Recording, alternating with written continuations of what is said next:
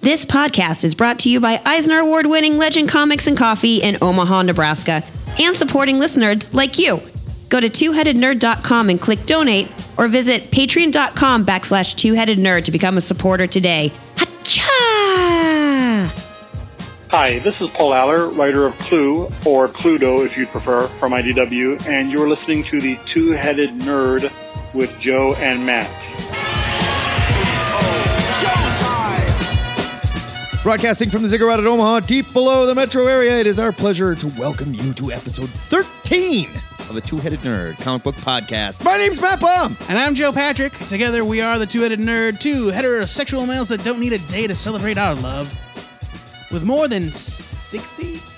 I don't know. I change the number every week. 100? Years of combined comic book knowledge bonded by an ancient curse and forced to discuss the week's comic book news and reviews for your listening pleasure. In this episode, Joe and I will show off some road tricks, baby driver style, while Oh, we yeah, review road tricks. 12 of this week's new comics. Then we'll visit the THN Sanctum Sanctorum, where we'll be digging deeper into the anonymous hacker collective's claim that NASA is getting ready to announce they have evidence of alien life. And we'll talk about some comics we're excited to read next week. And finally, We'll quit writing the format of this show altogether when we open the phone lines to talk to you nerds for our cover to cover segment. But before we take the leaked triple X cover of Savage Dragon 225 into the restroom for some research purposes, we better talk about this week's Nerd News! Gross. It's very sexy. A fan campaign has been circulating in an effort to see comics legend Jack Kirby honored with a Google Doodle on August 28th, 2017, what would have been his 100th birthday. Matt, do you know what a Google Doodle is? Yeah, it's the Google thing when you go to the Google page. Where it's, got like, the- uh, it's m- it's the it's Marie Curie. It would have been Marie Curie's 280th birthday. yeah, and who knows who she is? Come on, we're talking Yeah. about Jack Kirby here. Uh, she discovered radium. yeah, says you. Jack Kirby was, oh yeah, her and her husband were horrifyingly radioactive. Kirby was, of course, instrumental in the creation of the Marvel Universe as we know it, as well as many lasting concepts at DC Comics. His work has served as inspiration for nearly every comic creator that came after him, and his creations have continued to entertain millions of people around the world in the form of comics, TV shows, blockbuster films, and more. Even the even the shitty DC films are all about Jack Kirby. They've got true. Parademons, It's true. Joe Patrick, how would a nerd like me go about letting a giant company like Google know that they should do this? I'm so glad you asked. to draw attention to the idea and hope that Google takes heed, the fan campaign suggests three things. One, emailing proposals at google.com with the subject line Google Doodle for Jack Kirby, August 28th, 2017. Second, list your reasons for why you believe Kirby should receive the honor in the body of the message and spread the word on social media with the hashtag Doodle for Jack. Hashtag Doodle for Jack. Oh, Man, Hashtag Jackadoodle. stop saying that. Uh, of course, though, a Google Doodle wouldn't mean anything in terms of further monetary compensation for Kirby's heirs. It is just one small way to honor the man that basically defined the medium that we love so much. I think it's an amazing idea. Yeah. I already sent my email. Fair Uh, enough. and I think uh, every fan can get behind this. sure, sure. I'm going to email them. Why not? They've had Google Doodles for way dumber shit than Jack Kirby. I mean, I don't understand why they couldn't do this. you know? It's not dumb shit, Matt. They're historical figures and important discoveries. Yeah, but I mean, when you think about it, we're talking about a, a cute little like Google thing that wiggles around, goes, "Oh look, Einstein was smart," you know. oh my god! Look, I'm all for it. I just think it's dumb. All right, Wow. ABC You're released- really selling the idea. I know. ABC released the first trailer for their upcoming Inhuman show this week, featuring our first look at the royal family in, well, action, I guess. I guess if you, that's a one word for it. Joe, I've watched it a few times now, and I'm still not convinced they gave Gorgon his hooves. They didn't. I I He ain't looked, got no goat legs. I looked so closely, and it's very unclear. But I didn't see any hooves. he ain't got no goat legs. I wanted them hooves. I mean, it had lockjaw in it. Okay, time out. Let's watch it right now. All right.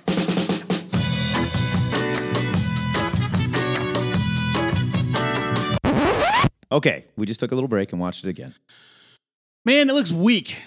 Totally weak. I'm s- like, and totally weak. I was trying to be optimistic about the Inhuman show. Yeah. That first promo image they released with the cast in, in their costumes didn't really do much for me. It looked like five different people in five different shows, if you ask me. And Medusa looks terrible. I don't think. Uh, okay, and how come her hair's not moving?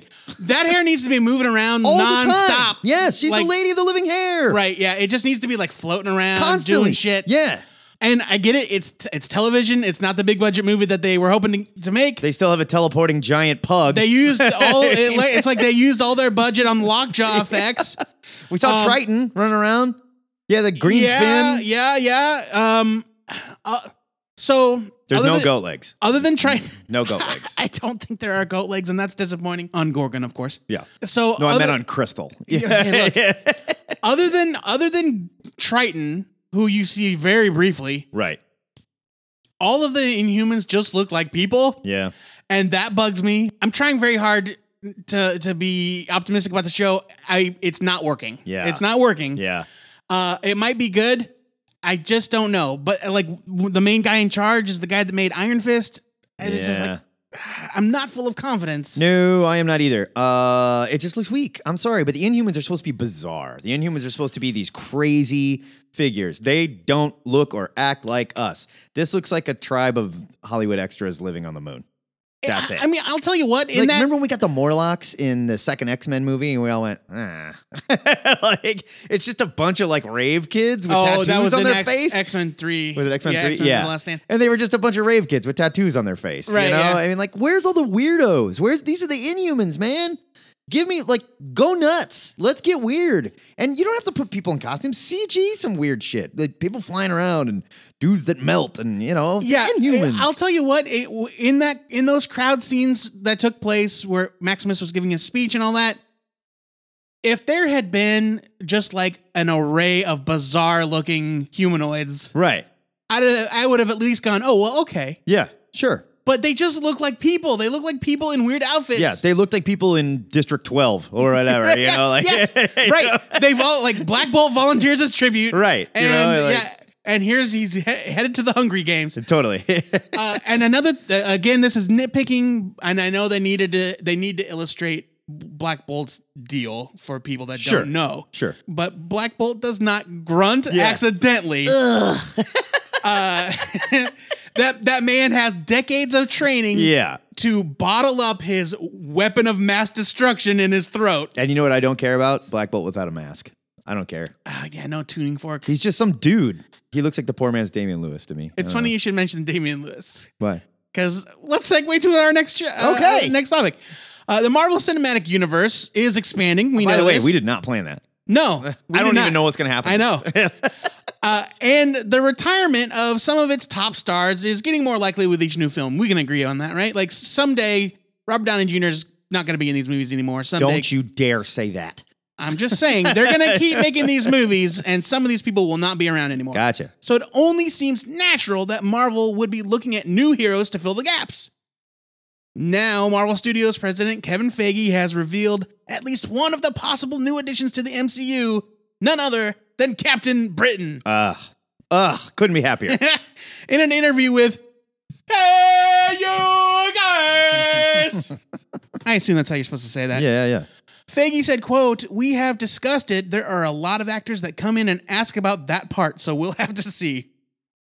Captain Britain. So there's people just lining up like, hey, uh, uh, Captain Britain. I would love to be Captain uh, Britain. Oh, Pip, Pip, Kevin Feige, Pip, really? Pip. Cheerio, mate. like, who's coming in? Captain Britain was created by Chris Claremont and Herb Trimpe for Marvel UK, and he eventually made his way into the American comics. Uh, in the 90s, he was associated with the X Men through Excalibur, and recently he's had his own team, uh, MI 13, which is a great book by Paul Oh, Cornell, Wonderful. and was in the Secret Avengers. Psylocke, Captain Britain's sister, is of course a long running X Men character. She showed up in X Men Apocalypse, played Sort by of. Olivia Munn. Kind of. Meh.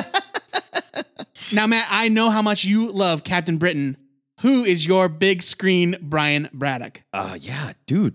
Damien, what's his head would kill it. Me, that was why I brought it up. He would be totally great. Here's where I'm at with Captain Britain. I view Captain Britain as this kind of not old, but like I'm okay with Captain Britain not being this young ripped dude. He can be like a stocky fit.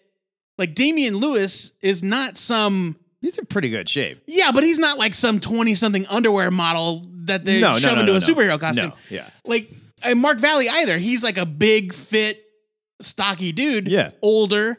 Damian Lewis is forty six. Yeah, like Captain Britain should have been around for a while. I totally would be I would be totally fine with an actor like that playing that role Sure. because, you know, everything's older in England. Everything's Right. been around for hundreds and ye- hundreds of years. Right, and maybe he's been gone for 40 years, and blip, he comes back out of Magic U world and like, oh, I'm back. That only took a week, and they're like, no, Cap, Oh, yeah. you've been gone for a long oh, damn time. He was on an You know- adventure with the Captain Britain Corps Whatever, yeah. in the multiverse. man, oh man, Too nerdy. There's no way.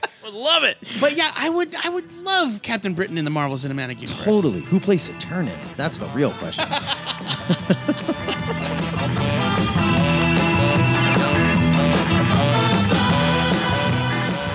That's the big news for this week. If you want to discuss these stories and everything we missed, head to the THN forums. We've got a big news section. You can yell at us there. And uh, yeah, we'll rap about it. Give us your pitch for Big Screen Captain Britain. yeah, Let's shit on the Inhumans trailer a little bit more Yeah, because, come man, on. it did nothing for me. nothing. that's just it. Like, no goosebumps, no. I didn't even smile. Even Lockjaw showed up. Eh. Lockjaw was my favorite part. Yeah. And he's in it for like two seconds. Every Sunday, my favorite teleporting pug, Joe Patrick, posts the question of the week in the take it. THN forums. Joey, what are we asking the nerds this week? This week's question comes from Black Scorpion the Three, who writes The Black Scorpion clan have all just moved into our first house. They were homeless before this? Uh, no, I don't think that's what he means. Oh, okay. feels good to settle into a place that feels like home. What is your favorite superhero base, hideout, fortress, or headquarters? Love this. Now I'm going to expand on this a little bit. Love this. I'm just going to say favorite fictional base. Sure, sure, sure. Right? Yeah.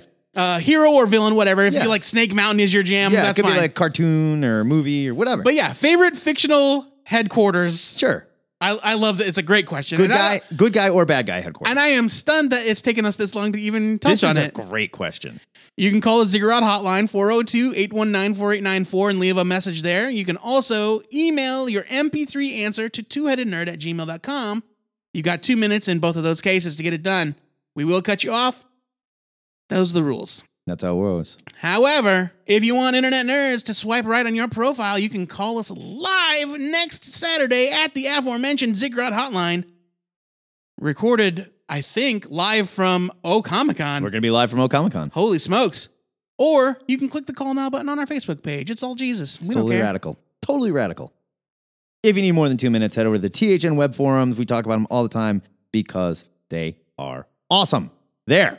problem. You can join our throng of nerdy snowflake listeners in the discussion. The forums are where nerd shit gets real on this show Why are they snowflakes? because they're all special.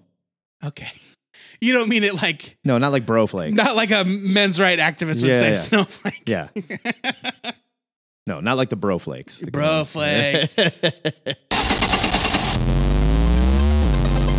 the 4th of July weekend, and in true patriotic form, Matt and I have decided to look past the fact that our president is a small, fat, ugly, and bright orange piece of shit of a man that has no respect for women whatsoever, and instead celebrate our patriotism by getting irresponsibly drunk. I mean, Yeah. whoa. Yeah. Like, don't light that firework drone. And yet, feeding artillery shell tubes through the flies of our pants and right. shooting fireworks from our dinguses in a celebration of freedom. Well, not actually from our dinguses. I And- mean- but that's what it's going to look like. That's what yeah, it's going to yeah, yeah, look yeah, like. yeah. It'll look awesome. All while we review 12 more of this week's comics during the Ludicrous Speed Round. Ludicrous speed! Go! Bank shot. We know that it's called bank shot For sure. Okay, you saw the cover. It's on the cover. Bank shot number one from Dark Horse, 32 pages for 3.99. Ah, I really wanted to love this first issue. So did I. By Alex Campy and Chris Cross, but the story spends so much time in a flashback that never gets resolved. Yeah. We never get a great opportunity to see what the protagonist Marcus King is all about in the present day. There are a couple of brief scenes that touch on King's modern activities, but otherwise the issue is mired in a flashback about King's military past that ends on a cliffhanger. Based on the solicit, which pumped up the main character as a one man army crossed with Robin Hood, the issue doesn't deliver. Yeah, maybe we're getting there. I Uh, don't know. yeah, but sure. It doesn't get there here. Plus, and I don't often notice these things or I don't like to complain about them, but DeCampi does her own lettering here and it's not great. Oh, that didn't bother me too bad. And, Like I noticed that it was like really odd. It was different. I, I was noticeably different. It is well written. It's beautifully illustrated by Chris Goss. Yeah. There's promise in the pages. I really like the creators involved. I'm giving Bang Shot number one a skim it. That's exactly where I'm at. All right. Blood Brothers number one from Dynamite. It's 32 pages for 3.99. I had no idea what this was. I just saw it was a number one, so I grabbed it, and I was pleasantly surprised.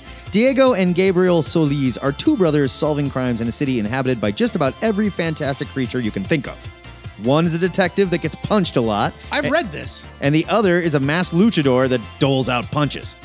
Writer Fabian Rangel Jr. and artist Javier Martin Gama build a wonderful world for these two characters that solve their problems with handguns and suplexes. I loved every page of the story and can't wait for more. The Adventures of Blood Brothers gets a huge buy at Beautiful Canvas, number one from Black Mask. It's 32 pages. It costs $14.99. No, no, no. Sorry, that was from the kids book I did last Oh, week. I'm okay. sure it was. I'm sure it's 3.99. Three ninety nine. Okay, Like, are you fucking insane? It's it's normal comic book price, I'm sure.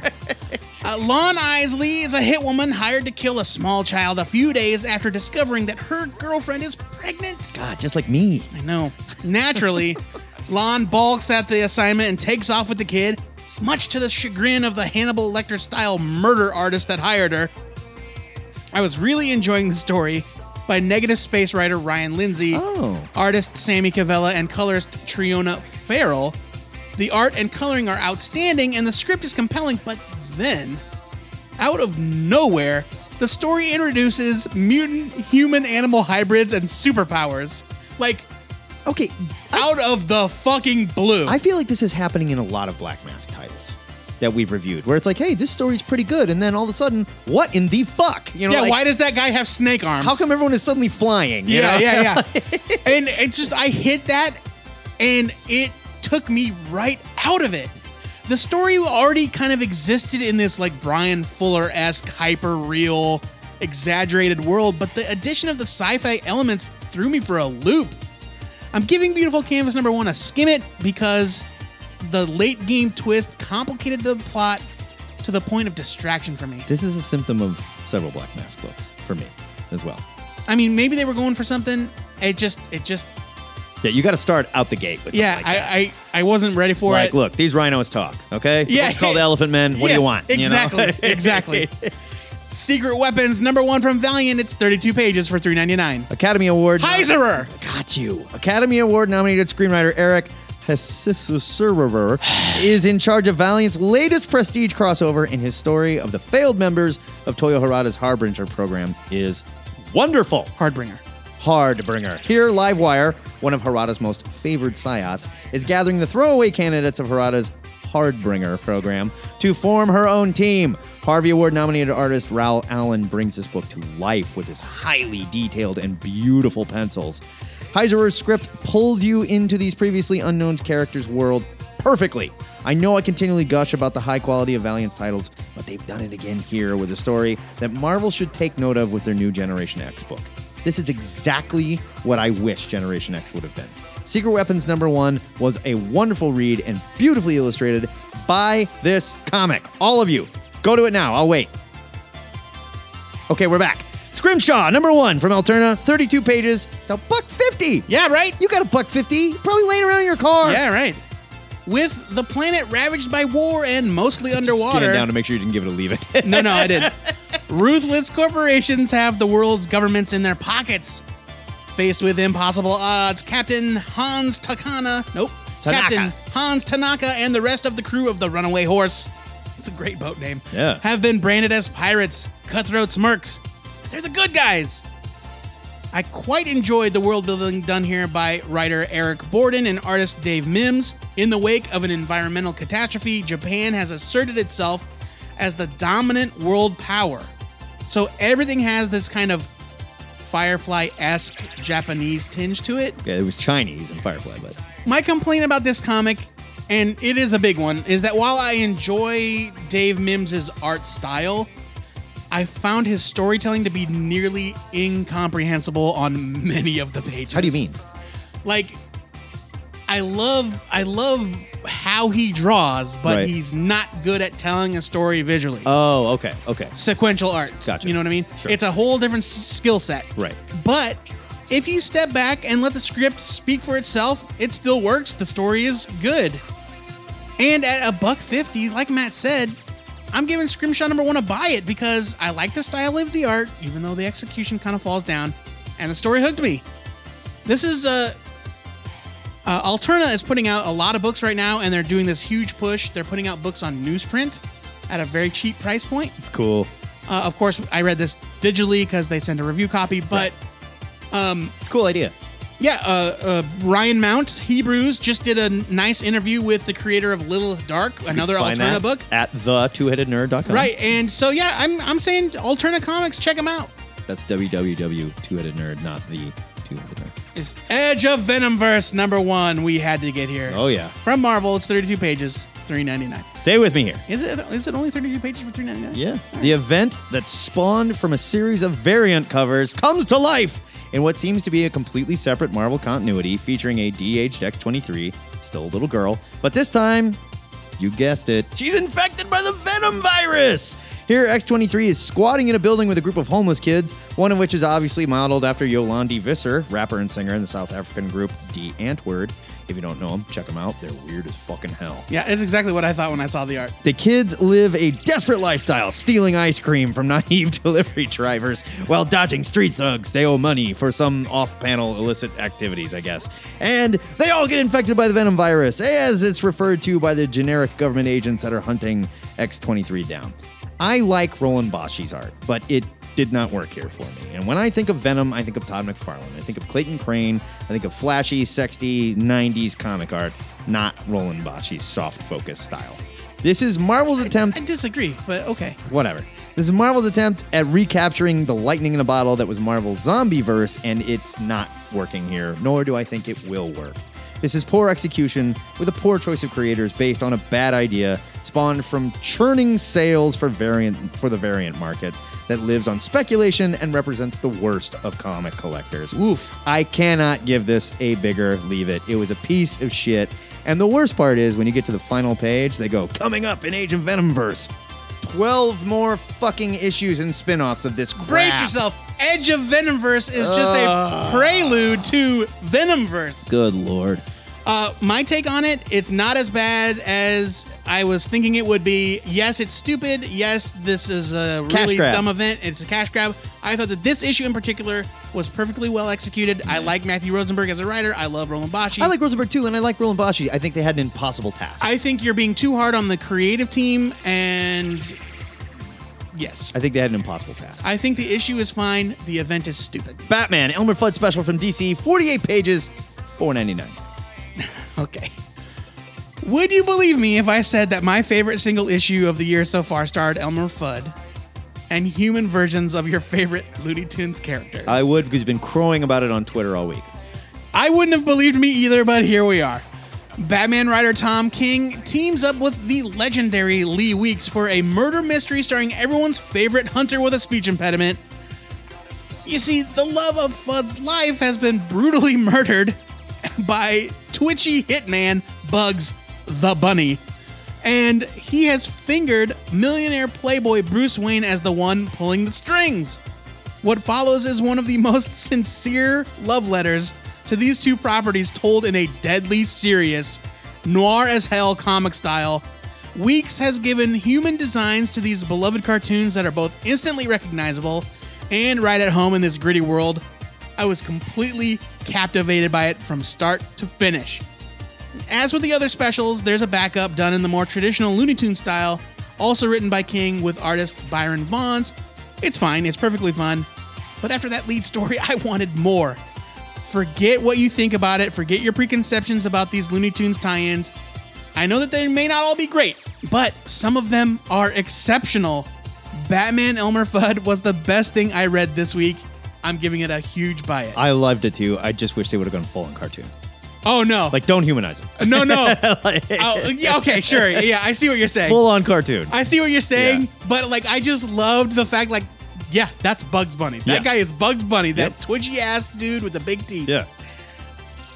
Call Eternal number one from IDW. It's 32 pages for 3.99. Robert E. Howard's other barbarian king, Cull, returns here in a futuristic version that pictures Cull the Eternal defending humanity from reptilian usurpers. Uh, so it's like Hex when Jonah Hex went to the future instead of being a cowboy. well, no, because I think Cull is immortal and has been around for a really, really, really long Uh, so he's not like time traveling; he's just still Yeah, around. this is called Cull Eternal. Oh, sure. So I think he's been around. Fair enough. The story jumps through time as well, shifting very suddenly from a futuristic winter setting to an ancient kingdom where we meet a younger King Cole. That, like King Conan, grows weary sitting on his throne thinking about his past adventures, yada yada yada. Artist Luca Piazzara's panels were wonderful. He has a sto- he has a style that's equal parts Edward Rizzo and Lee Weeks. Unfortunately, the story was too long-winded and boring for me and seemed to rely on a love for the Cole character that I just don't have. Funny how that happens Yeah, I with know. a character with a book about a character. No, I'm just saying like Yes, it's about the love of the character. Call. I think they expected you to come into this with a lot of knowledge of Cole lore, Sure. right? And I just don't have that background. It it And- demands something of the of Right. the reader. I wonder if anyone out there really does have that much. I Jared- don't know. I'm Jared sure Jared Civitas. Civitas does. Yep. This is a beautifully drawn comic, but just kind of a bore to read. I'm giving Cole Eternal a skim it. There was one scene that, like, in the beginning, these guys come back in the snowblowers and they're like, halt, stop right there. What's the code word? And they're like, uh, uh, we don't really know. How do we know we can trust you? It's been like eight hours. Why don't you tell us the code word? And they're like, oh, well, everybody knows the code word's uh, bing bang diggity doom. And they're like, kill him. And like, well, you guys fell for that? like, what are you doing? Uh, yeah, it's like uh, duck season, rabbit season. yeah. I was like, what the hell? Clue number one from IDW, 32 pages for 3.99. It's certainly a mystery. Wink. Why this property was ready for a comeback in comic form of all things, but writer Paul Aller and artist Nelson Daniel were up to the task. I love Clue, the story behind it at least. I'm terrible at the game, the movie is amazing.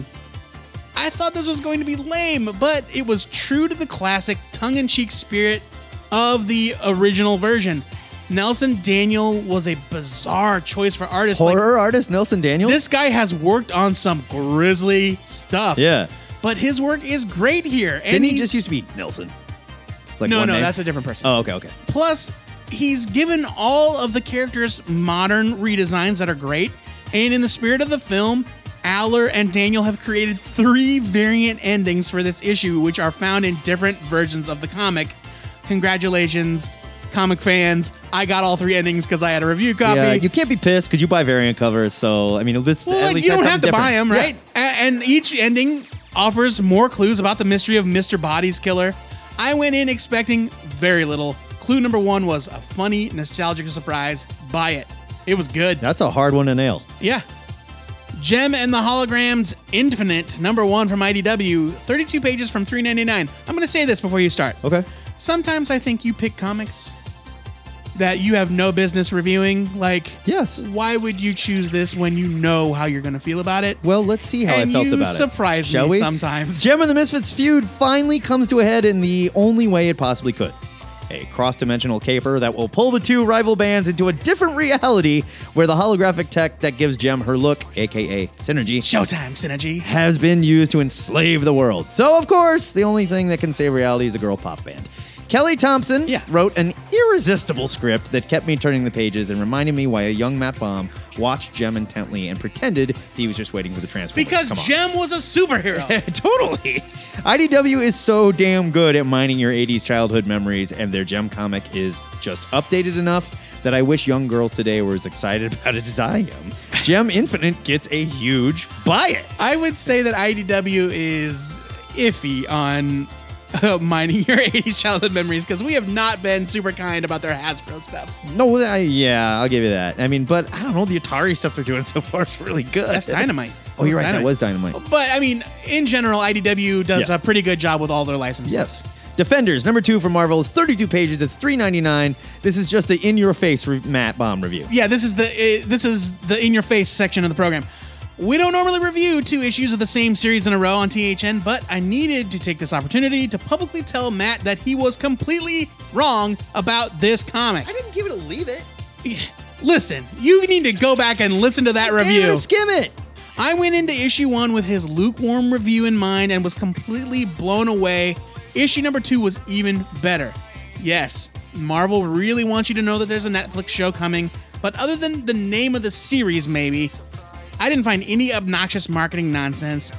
And there is a chance that BM Bendis knows these four characters in particular better than any others in the entire Marvel universe. Adding in the truly stunning art by David Marquez, like for real, It's gorgeous. there were some pages that I had to stop and stare at. It's gorgeous. It it makes Defenders a must read Marvel book. I've been down on Bendis in recent years, but Defenders seems like a return to his glory days, and the art is absolutely phenomenal.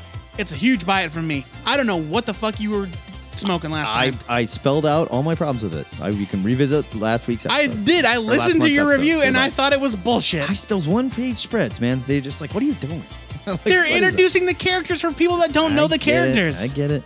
We're done with this. Moving along. Why is it called Millennium? The girl with the dragon tattoo. Well, Millennium is the name of the magazine that Steve, that uh, the main character worked for. Okay, But I don't know why they called it. I think, Eh, I think sorry. because the book was called the Millennium series: The Girl with the Dragon Tattoo, The Girl That Kicked the Hornet's Nest. The Girl Okay, That- so Millennium colon the girl with the dragon tattoo number one from Titan. It's comic book size for comic book price. You didn't Yep. write that down. Titan's hard case crime imprint brings Stieg Larsson's novel as adapted to comics by writer Sylvain Runberg and artist Jose Holmes to the US for the first time. This was printed in Europe. We're getting a translation. Normally, I don't care for comic novel adaptations, but these creators have an uncanny hold on the tone of Larson's dark and gritty crime series. Each panel is wonderfully detailed and colored, while Runberg's script hits all the major points of Larson's novel without skimming over anything that you'd be afraid to miss. I burned through these books when they were must read stuff eight to 10 years ago. And this first issue captured everything I loved about both the books and the Scandinavian films. The Titan Hardcase Crime imprint has been very impressive so far. And while I wasn't desperate to read an adaptation of Stieg Larsson's Girl with the Dragon Tattoo novel, I have to say this was a masterful work, and I'm excited to revisit this dark and unsettling story, giving it a bias. It was amazing. Great. Yeah, I mean, there's something about European comics. Like when they really nail it, they just make American comics look bad. they really do. Sure. Boing! That is your ludicrous speed round, and boing is the sound of Elmer Fudd clocking Batman with the butt of his shotgun, as seen in the pages of the Batman Elmer Fudd special. This onomatopoeia of the week was suggested by Anno Cyanis on Twitter. He's Anno that guy. Yeah. Uh, also, another Elmer Fudd sound effect suggested by Brian Domingos on Twitter was punch, which is the sound of also the sound of Elmer Fudd hitting Batman, but with his fists. Right. If you want to submit some pistol whipping onomatopoeia, hit us up on Facebook, Twitter, whatever. Send an email to twoheadednerd at gmail.com. Go to the twoheadednerd.com. And while you're at twoheadednerd.com, you can check out the NRA's least favorite nerd, Aaron Myers, and his ludicrous speed reviews. He's on a little hiatus. His work has been very difficult lately. I really don't care, and that is not my problem. Myers, people expect this shit. Get back to work. Remember the hacker collective Anonymous? They served as a vigilante force on the internet, exposing the lies of the government and shutting down websites of the evil. Well, now they've taken on the task of exposing NASA. Earlier this week, Anonymous posted a video claiming that NASA was about to reveal they had direct contact with alien life. Well, if it's true, the spooks at NASA aren't talking. But Joe and I decided, just in case, let's head to the THN Sanctum Sanctorum, fire up our magic radio telescope, and tell our cosmic buddies to lay low for just a little while here, okay? Joey, while we broadcast these clicks and bleeps, why don't we talk about our must read comic picks for next week? How much of that is true? That's absolutely true. They posted a video saying that NASA has direct contact with alien life, leading me to believe this is not the same Anonymous. Uh, yeah, okay. My pick for next week is Sacred Creatures number one from Image Comics with story and art by Pablo Raimondi and Klaus Janson. It's 72 pages for $4.99. Uh, That is a price tag, man. That's great. I picked this on one of our Drunk Nerds Guide uh, previews a couple months ago. Here's your solicit. When the supernatural forces maintaining the fragile balance of power in this world start to unravel, Josh Miller, a young college grad and expecting father is caught in the middle of a vast conspiracy threatening to tear apart the foundations of humanity as we know it. As myth and reality collide, Josh finds himself on the front line of a battle against an enemy dating back to the beginning of time itself. You don't have to read the rest. No, uh, I'm only. Uh, there's a bunch of stuff about legendary who's it's Klaus Jansen uh, that just points out that this is their first ever creator-owned series for these two creators. Neato. Yeah, I, it sounds cool. Four ninety nine for seventy two pages. That's crazy. That's cray cray. That is cr- that is craze. Damn. Matt, what's your pick? My pick is Unholy Grail number one from Aftershocks, written by Cullen Bunn with art by Mirko I Kolak. saw this on the list, and for some reason, I thought it was that Frank Thierry aftershock book. Now that's the other one. That one's called Pestilence. Yeah, that's about like zombies in the time of King Arthur. All right. This is 32 pages for 3.99. Arthur Pendragon was the king of all Britain. His story is legendary. Merlin, the Lady of the Lake, Excalibur, Camelot, yada yada yada, as we like to say. The Knights of the Round Table. But these stories are bright lies painted over the truth. Here is presented the gospel of Arthur's bloody rise to power and his unholy reign. The legend of King Arthur is not the stuff of legends, but the fuel of nightmares. As Arthur descends into darkness, is there any lingering hope that he still might do something good? Whoa. This is what Cullen Bunn does best Yeah, creepy, supernatural, historical, fiction. And I love Mirko Kolak. I do too. This is going to be gnarly. It's the Cullen Bunnaissance. Yes. The THN trade of the week goes to Not Drunk Enough, Volume 1 graphic novel from Oni Press. Great title. Yes. Story and art by Tessa Stone. It's 160 pages for 19.99. That's a deal. Here is your solicit. Logan is a repairman in the wrong place at the wrong time, which is a creepy corporate lab in the middle of the goddamn night.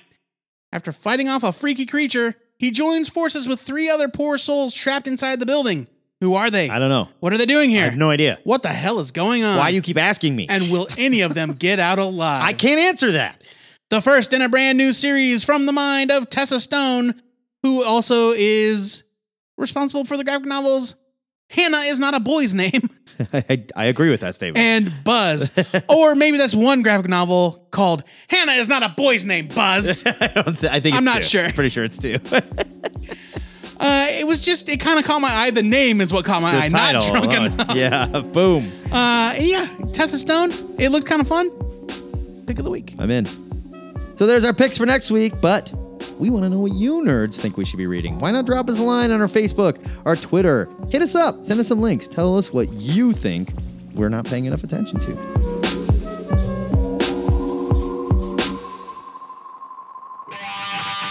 Matt, the Chimelians are pretty pissed off about us canceling the Cosmic Party, but the good news is it should be even easier for you nerds to get through. Remember, one call per nerd, please. Though you'll find out that we did not stick to that exactly this week. A little girl called us. Open the phone lines! Now that we've unshackled the internet, here's how it works. You call us 402-819-4894. You can find that phone number on our website. You can find it on our Facebook. There's a little call now button. You just click that. You don't even have to know the damn number. You can do all kinds of stuff on this show. It is your show and we want to hear from you. You should know the number though. Tattoo it on your foreheads. That's true. But, make sure you do it in- backwards. yeah. Yes, when you look in the mirror, you Yeah. can see it. But most importantly, on this show, we discuss the question of the week. Can you reset that for me real quick, Joey? This question came from none other than Daorka, as suggested in his postcards from Daorka segment on last week's show. Yeah, it was beautiful. He wanted the listeners to choose the creator whose work with a character, in their opinion, surpassed the work of the creators that came before them. Orca's example, which you'll hear again later, was Jason Aaron becoming the modern heavyweight champion of Thor, taking the title from Walt Simonson. Great question. Guys, if you can't get through live, keep trying. Or you can also leave us an MP3. Just email it to twoheadednerd at gmail.com or leave us a message anytime. You can always call the Ziggurat line. It's always open. So feel free to do so. But right now, let's get into it, man. Thank you for calling THN cover to cover caller. Who dis? This is D. D, what's happening, What's bro? up, bud? Hey guys. Uh, sorry I missed you guys last week. Uh, that's all right. Heard you were traveling. Uh, yeah, I'm. I went back to my hometown, Georgia. Nice. nice. You're a hard traveling hero. Look at you. All, always. Please don't make that my nickname. The hard traveling hero. what do you want to rap about, brother? I always ask this question, but I ask it in different ways all the time. Um, what was the last like hard hitting story you read in the comic book world? I know like a lot of people have a lot of different stories they read in the past couple like say ten or twelve years, and we got like sort of like, like Saga. I know you guys love Saga and Wicked and Divine, and even like uh, Jason Aaron's book. Uh, can't think of the name of it right now. The book Alabama. Southern bastard. Oh, Southern Alright. Bastards. Mhm. Yes, God, thank you.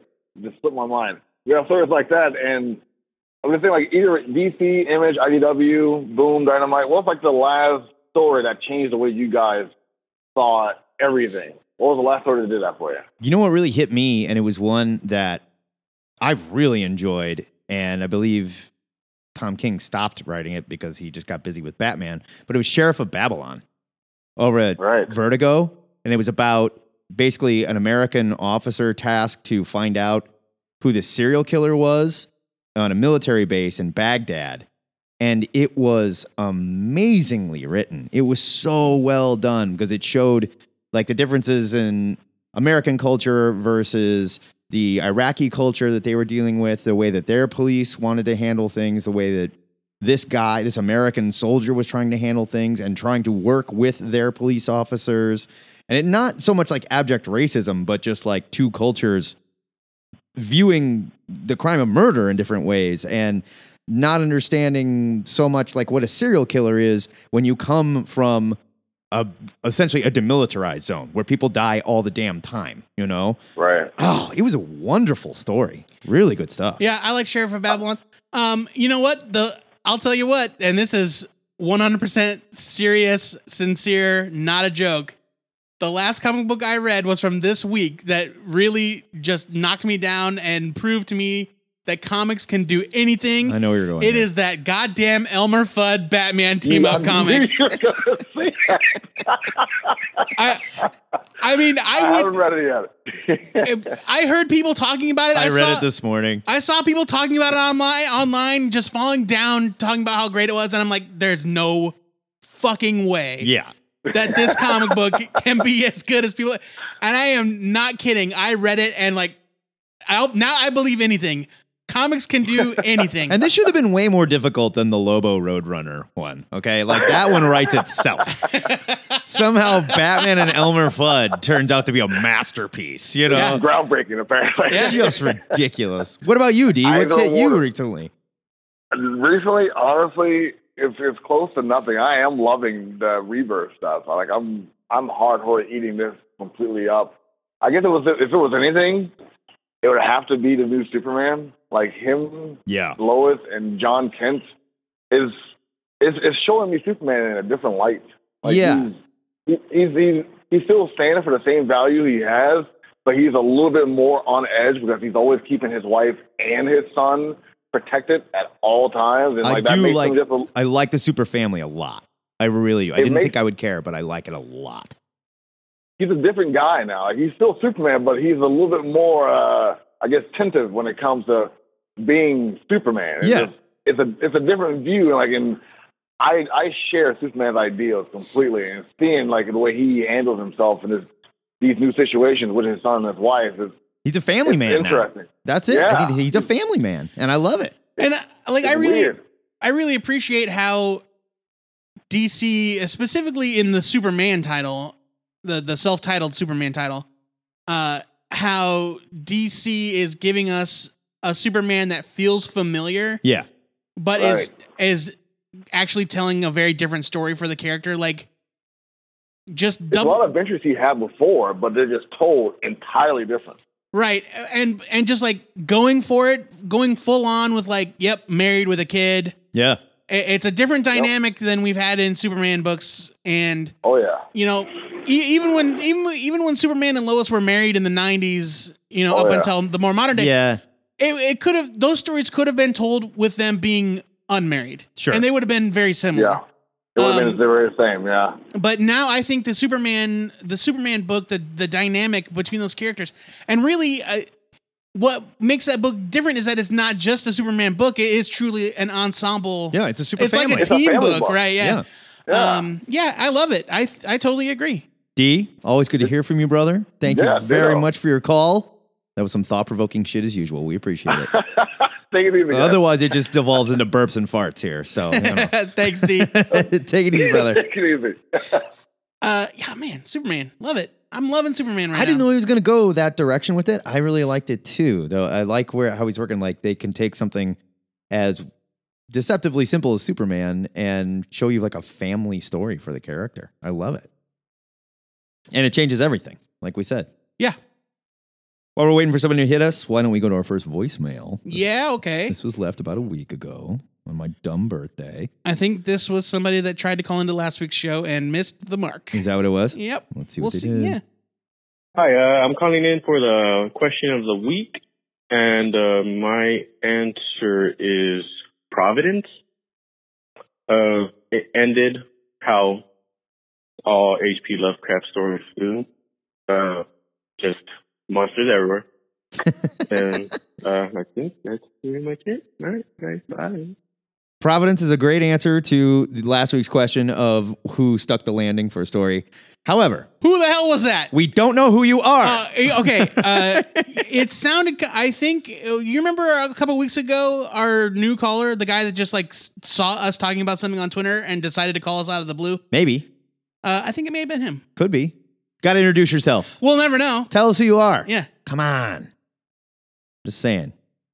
You're never going to get laid on this internet if you don't introduce yourself. Yeah. Reveal All right? your reveal your shame in public. Yeah, That's what come we're here for. on. Uh, I did not read Providence Providence was excellent. because I did not want to read any Avatar uh, Alan Moore books after the after the one. It didn't go it didn't go to that place. It the Necronomicon. It didn't go to that place at all. There were there wasn't, you know, a bunch of weird like tentacle orgies.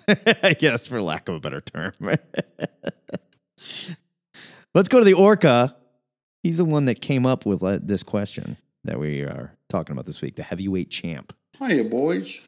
Thanks for using my question for the question of the week. Though I suppose the way I wove it into the postcard, I didn't leave you much choice. yeah. Thanks. Anyway, I kind of answered this question already with that postcard. My answer is Thor. And anyone who wants to dispute that, I will challenge to a duel. I beat Aaron Burr, and I'll beat any of you fucks. but to give another answer, I thought we'd play a fun little game today. Kind of my take on two truths and a lie. Okay. So I'll give you three examples of creators that put a good stamp on a particular character or book.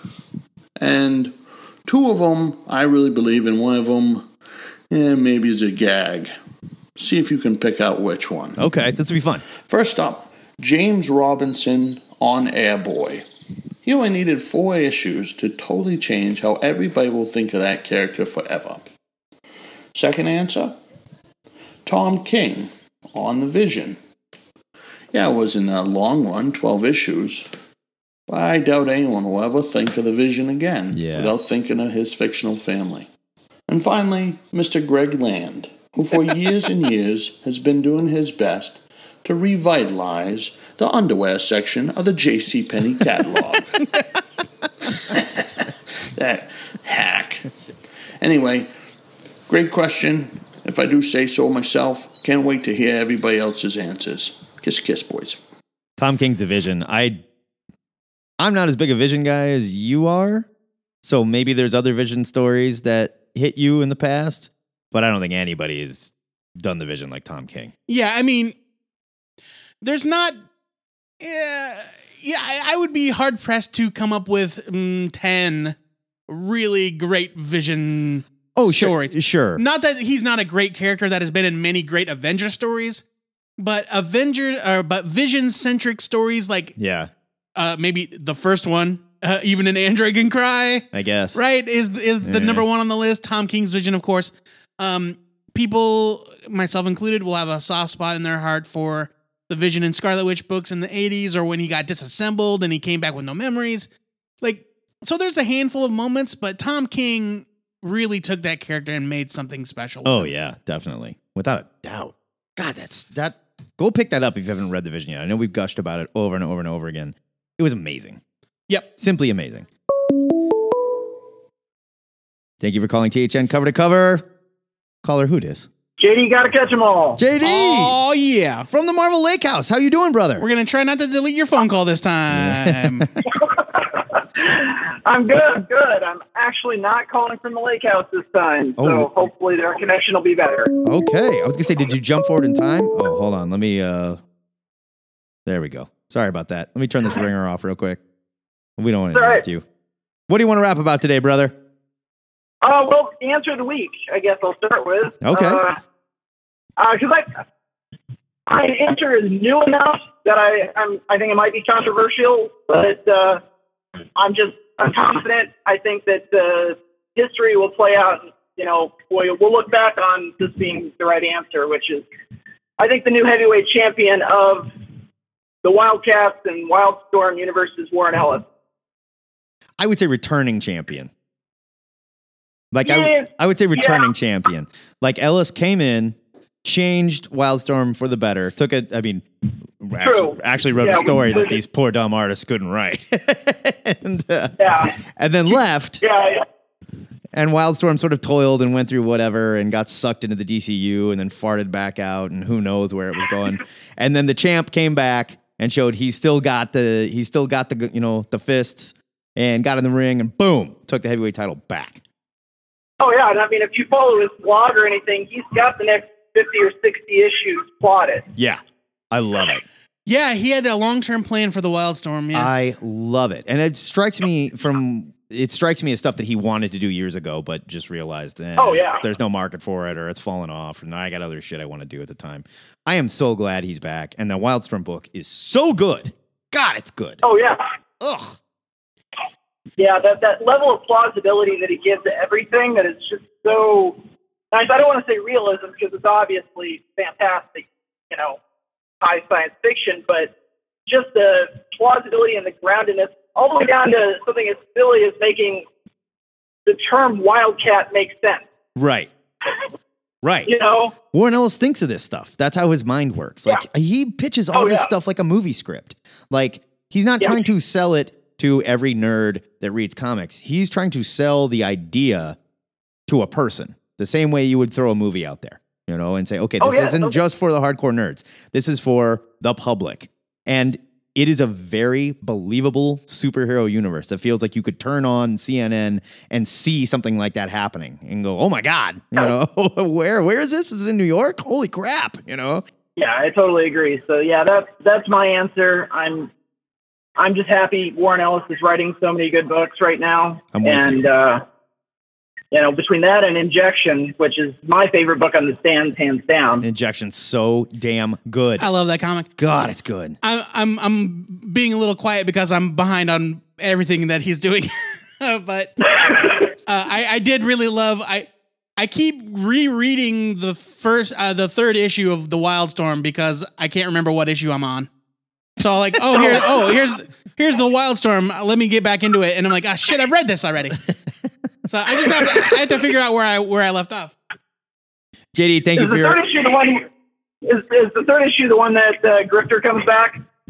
Yeah, Grifter's Yes. in it. Mhm. Yes, Yeah, yeah, I, that one's so good. And I love the fact that they never call him Grifter. I know. Because it's a dumb code name. It's like you're like my code name's Con Man, or you know, my code name's Blackjack Dealer. You know, like, or like stop it. That's a job. you know. But he still but he still uses the mask. yeah, still the same guy.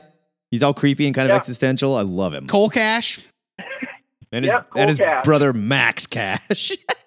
so stupid. Max Cash. JD, always good to hear Uh, from you, brother. And I will rap about the Wildstorm with you anytime you would like. Excellent. Uh-huh. Talk to you later, All nerds. right, have a good one. See you, Jeff. I wonder if Max is going to pop up. We haven't seen him yet. Yeah, you know what? I don't know if they're really deep diving into the Wildstorm universe at this point. Like, I don't. So I'm not really expecting any guest appearances by Cybernary. well, I think she no, she was Wildstorm. Yeah, she was Wildstorm. Yeah. that's right. I was gonna say she was maybe Top Cow, but no, she came from like Gamora and all that. That was a whole thing. Ugh. Thank you for calling THN cover to cover. Caller, who dis? Willow. Hey there. Who are you? Hello? Wi- See you, see you, son. He Uh, thought it. Ah. Dean's daughter. Oh, Dee's daughter. What's going on? How are you doing? Uh, good. Good.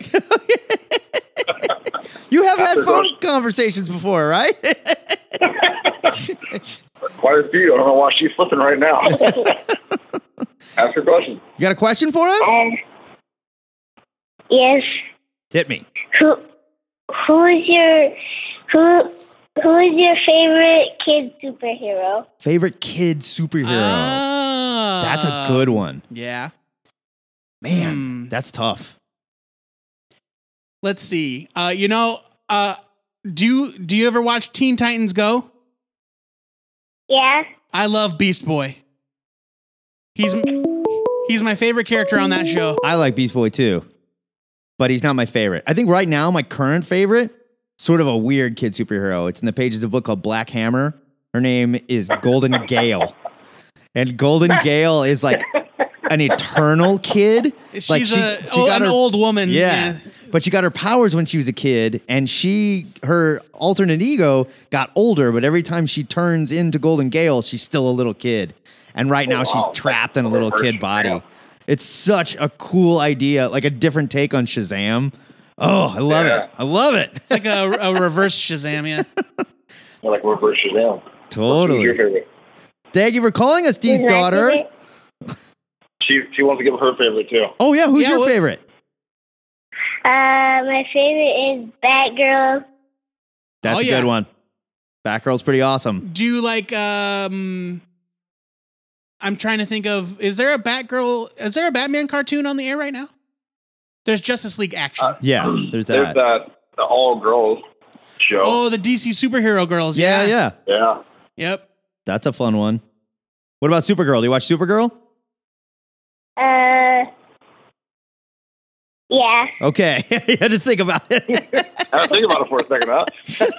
Jeez. Thank you for calling us and talking kid superheroes with us. That was awesome. What's your name, sweetie? Willow. Willow, thank you very much for your call. Bye. Okay, bye. Have a good day. She's still getting used to the whole, you know, phone call thing. hey, you know what? She does better than I do on most phone calls. Fair enough. It's not easy. I understand. Oh, come on. What if he doesn't want to talk to us? What if he didn't want to talk to us He's too live? shy. Mm, Your call has been forwarded to an automatic voice message be like, system. "The Seven, Warbringer." Stop, zero. stop, stop. It was really like, Yeah. You have reached. The Warbringer. Uh, well, I guess we'll just have to play his voicemail when we Play get his- to it. We'll play his voicemail. What's up, fellas? It's Kyle the Warbringer. I'm calling in to answer the question of the week. I've been on a long hiatus, fighting wars and things. Um, but my answer of the week is, well, my answer to the question of the week. Wait, is that right? Fuck, it is now. Um, the creator that surpassed everything, um, and the creators before him. I'm going to go ahead and say Jeff Jones with Rebirth. New 52, despite a few gems, was a total shit show, and he had to fix everything and he had to surpass everything. Um, and he set DC on a path of greatness so far. I mean, I it was a little bumpy here and there for certain things, but for the most part, I mean, he fixed as best he could absolutely everything. So in my mind, that's how he surpassed all the creators before him for the entire DC universe for New 52. Anyway, that's my answer, and uh, I'll talk to you guys later. Okay, that's a very solid argument. Like saying without Jeff Johns, we don't have the DCU as we know it today. This current DCU. I mean, that's. That's a very solid argument. It, it, uh, I mean, not to downplay his contributions, but if it wasn't him, don't you think it would have been somebody? No, I don't think it would be as high quality as it or do is. you think Jeff Johns is the reason? what I'm saying is Jeff Johns, I think, is the editorial reason that these creators are allowed to tell the stories that they want to tell without this, as we used to call it, the heavy hand of DC editorial telling everyone what they need to be doing. I think Jeff Johns is the Triple H of DC, basically. I don't understand. And what that Dan means. DiDio would be the Vince McMahon, you know, or like, no, business as usual. We want to do everything the old way. You'll notice we haven't heard squat from DiDio. I haven't heard anything from that guy in months. Well, I mean, his, he's in all the press releases and stuff, but I'm yeah, he's- sure, but like he's not what I'm he's not sticking himself out there anymore and saying, "Oh, we're doing this and I'm in charge of this and this is happening." You know, I think they figured it out and they're saying, "You know what? Let the creators create." And I'm guessing that's Jeff Johns. I- yeah, I mean, I'm not trying to down. Like I said, I'm not trying to downplay Johns's contribution because I, I- I guess my question is: Would DC editorial have listened and recognized the problems that people were having with the New Fifty Two and made this change? Would they have made this change? Would they have made a different change? Would they have just let the New Fifty Two continue? Right. I'm just curious. Like, if Jeff Johns had not been the one, would there have been? Would we still have had a DC rebirth? Uh, Probably, yeah, but I don't think it would have been the same.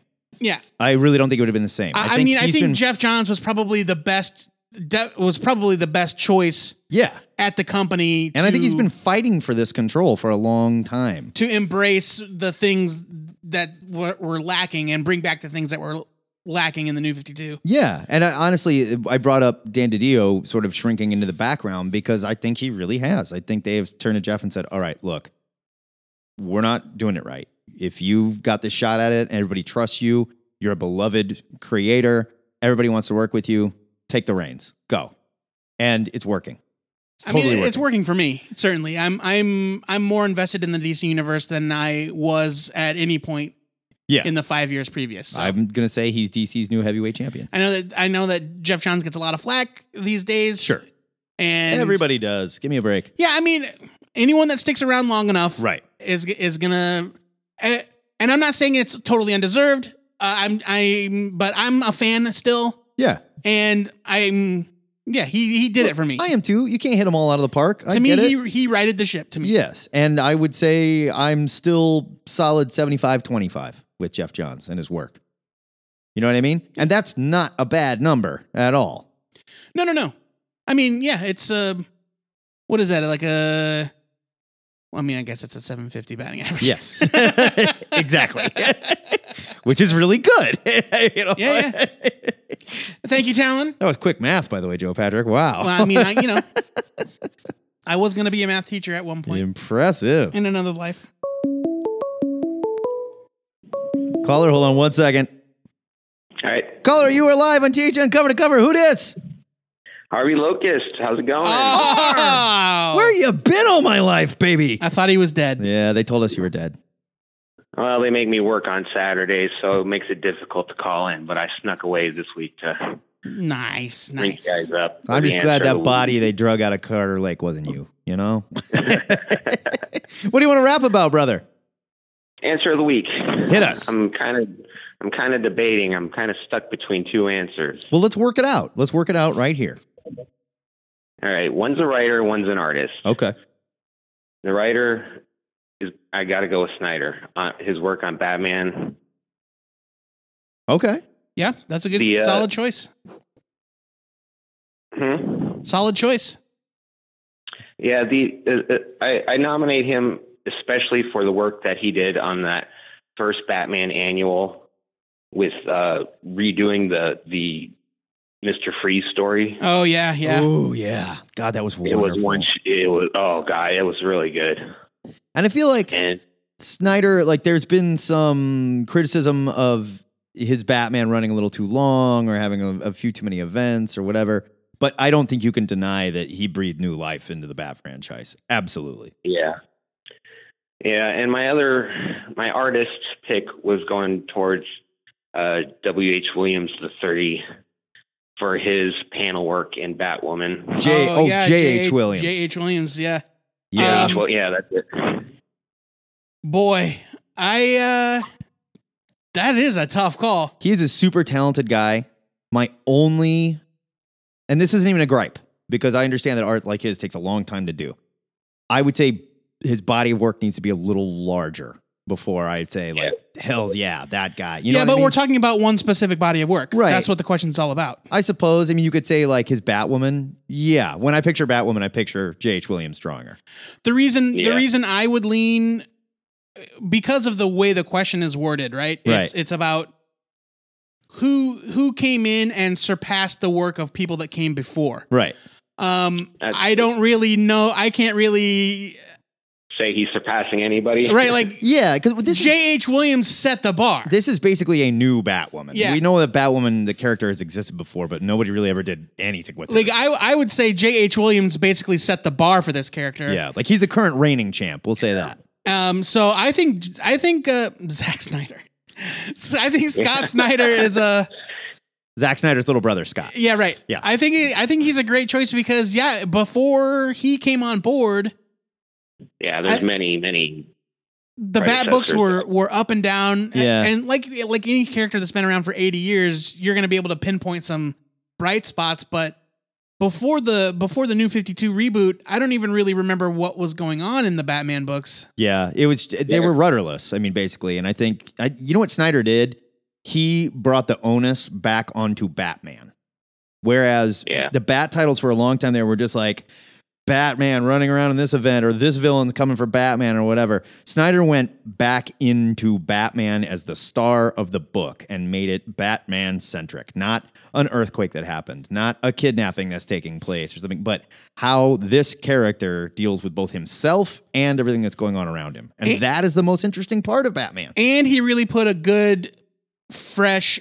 Uh, he took a a, a, a fresh look at a lot of his villains as well, not Right. just not just Yeah. Batman, but the supporting cast. Yeah. Gotham City itself, even. Yeah. So I mean, I think Snyder is a is a great choice for this question. I think Snyder's your answer. Yeah, I think it, I think he wins out hands down. Harv, we did it together. All right, guys, thanks a lot. Thank you for your call, we, wor- buddy. we workshopped it. Call us Have a good anytime one. you need us, okay? All right. See you, pal. Yeah, I feel like Scott Snyder took some undue flack.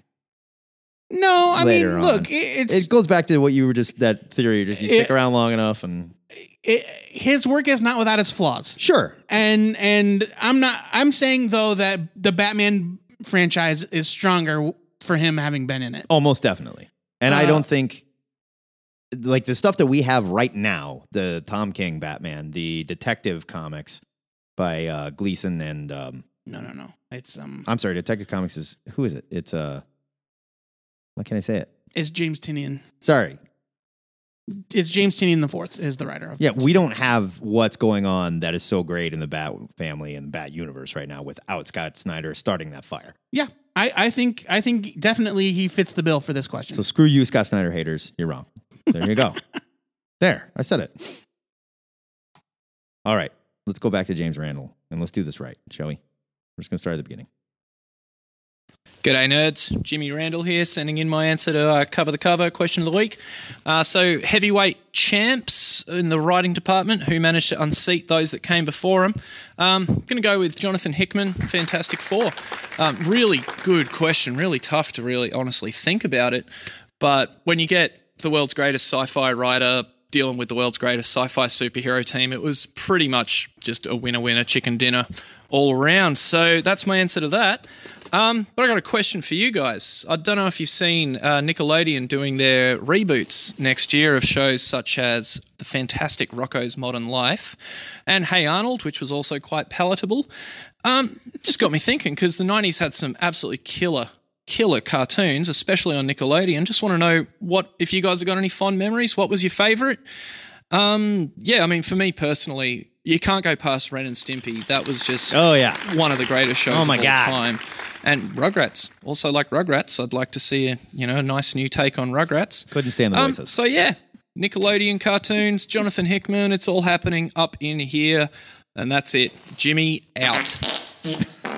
And it gets me every time. Whoa. Whoa. You got to get that looked at, Jimmy. Where I'm starting to worry about you, man. Oofda. Old Nickelodeon cartoons. I couldn't hang with Rugrats. Here's the thing: we are old. I and we were not watching no, Rugrats. we were not watching Nickelodeon's cartoons in the '90s, man. Okay, look, I was. Or I mean, like, hey Arnold and uh, Rocco's Mo- like no, I watched. I loved Rocco's Modern Life. I didn't watch that I shit loved Rocco's Modern Life. when I was watching. Sheldon the turtle that was a germaphobe and he loved comic books, but he hated touching the pages.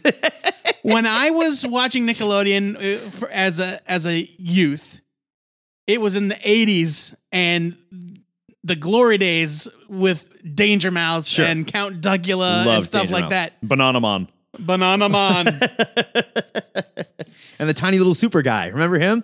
Uh, yeah, in chi- uh, He's a tiny little super guy. And they were there like it was all like Inch High Private Eye. something or like is that something else? No, that's something else. But uh, yeah, it sounds familiar. But yeah, I like. You're thinking of 12 inch pianist.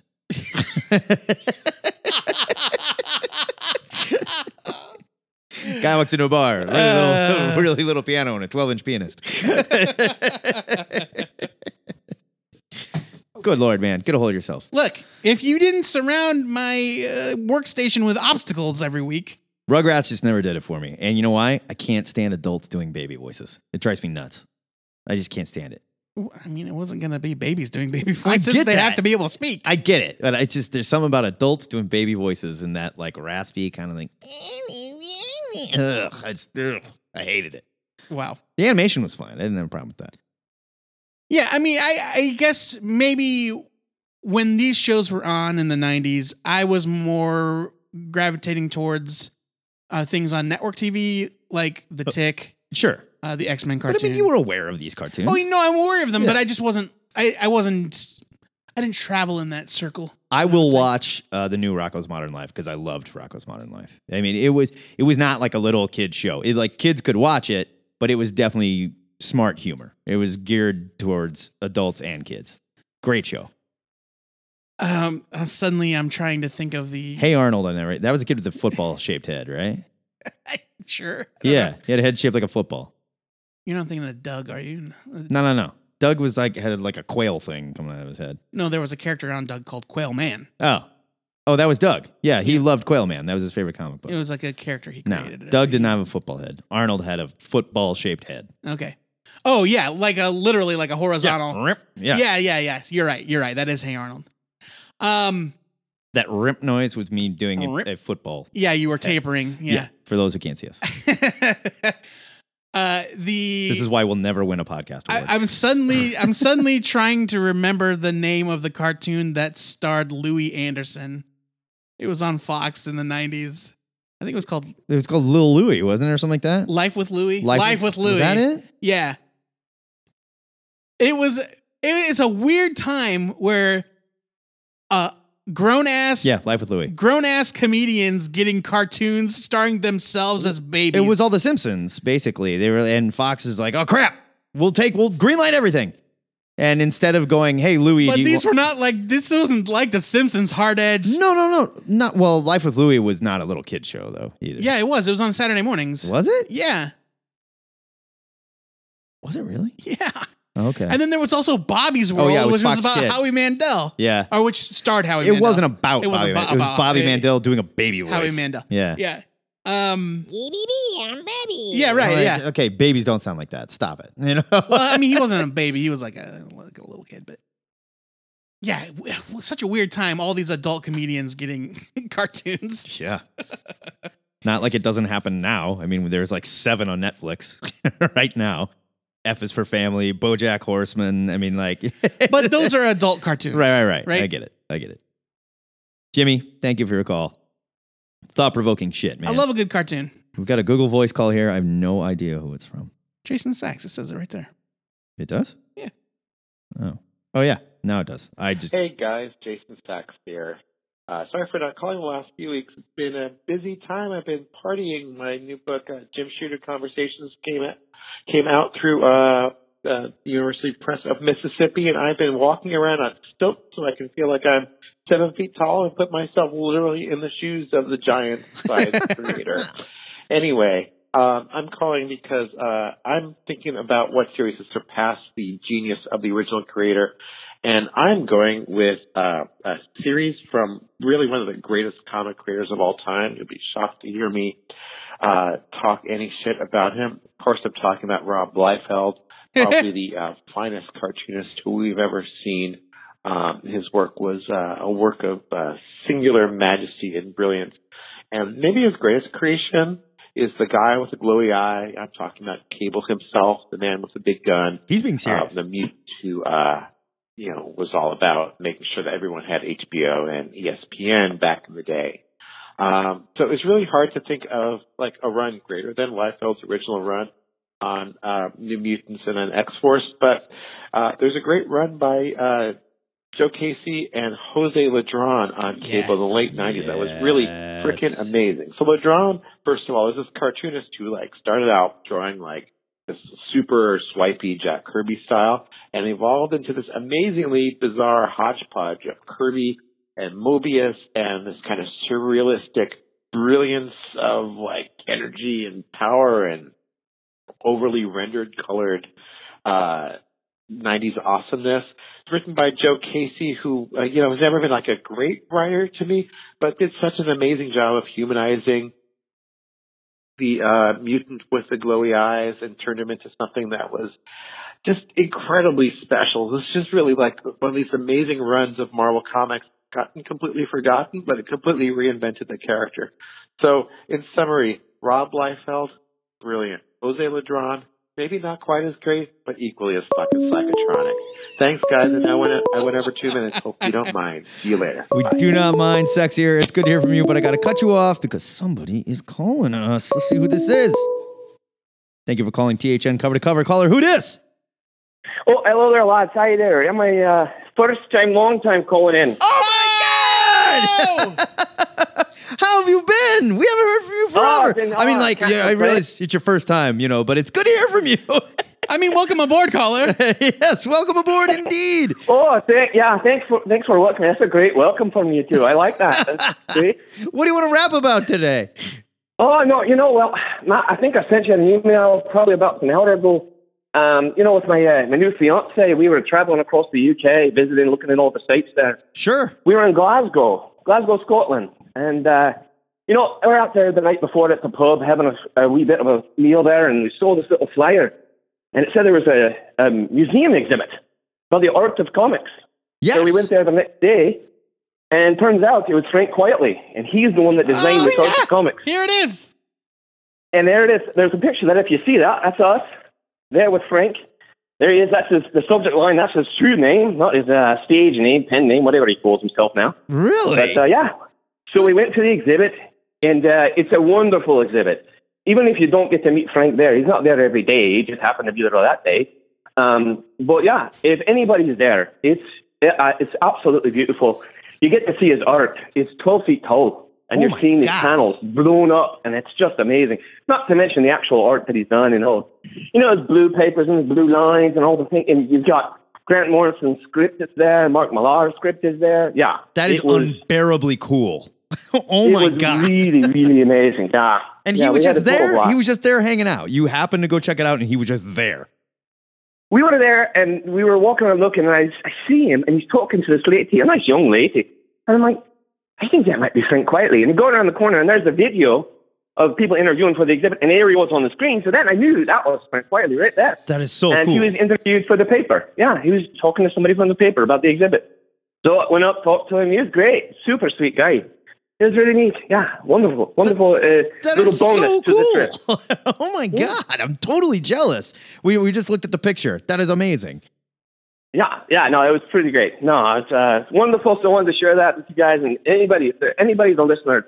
If you're there, if you're in England, if you're in Scotland, go by Glasgow, go to the exhibit. It's great. It's there up until October. So if you're going to be there, and even the ones across the pond listening on the show, go up to the exhibit and see it. You'll love it. There you go. For those of you that are already there, get in your car, drive down the street, go view the exhibit. Right. I'm gonna be there Absolutely. actually in November. I'm gonna miss it. Damn it.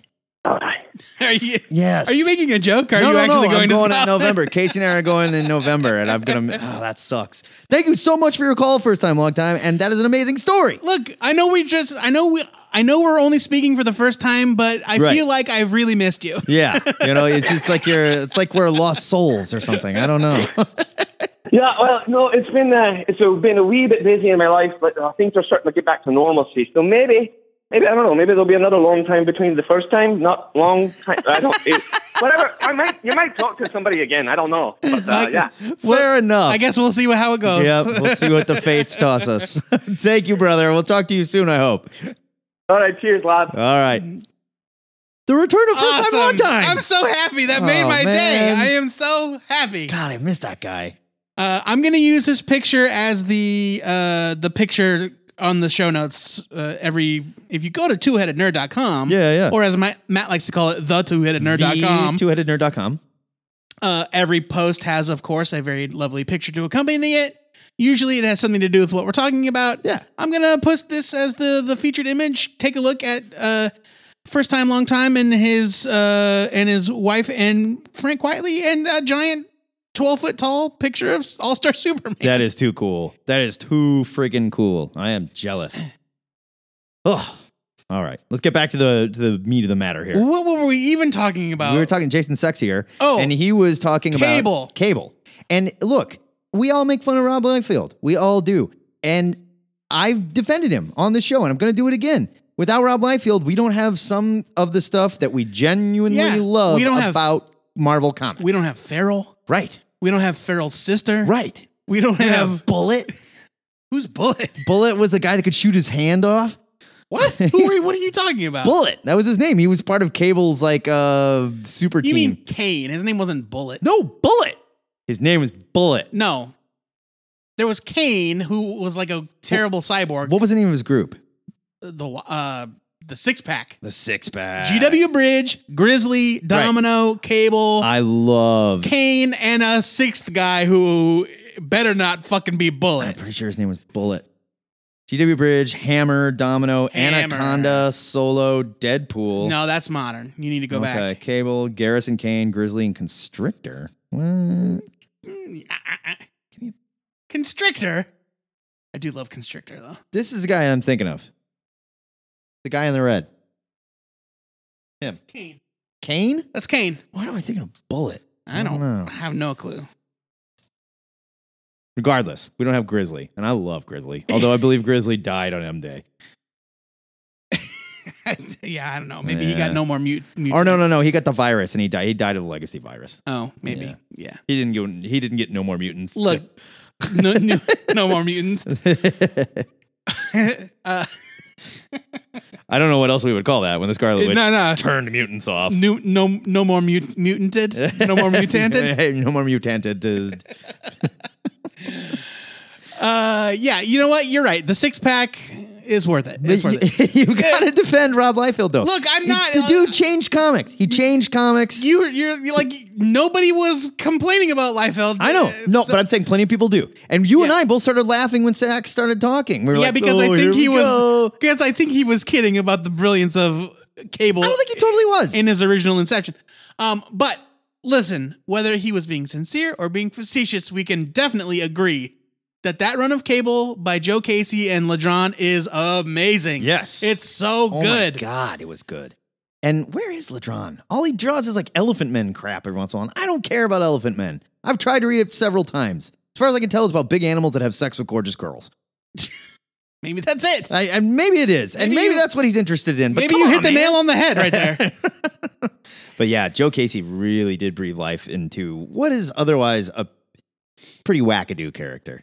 Cable was kind of one note, did his thing, didn't die. Then they didn't know what to do with him, I kicked him mean- around for a while. Cable really had no business having his own ongoing series Yeah. at the time it started. No, Uh, other than the fact that he was insanely popular, there wasn't much to him no. because they had not yet revealed the history of his parentage. Well, and I had a feeling that they like the original plan really was to have him kill Apocalypse and die, like the prophecy. Maybe. And then they went, "Ah, he's a little too popular for that. Let's have not that happen." Right. You know?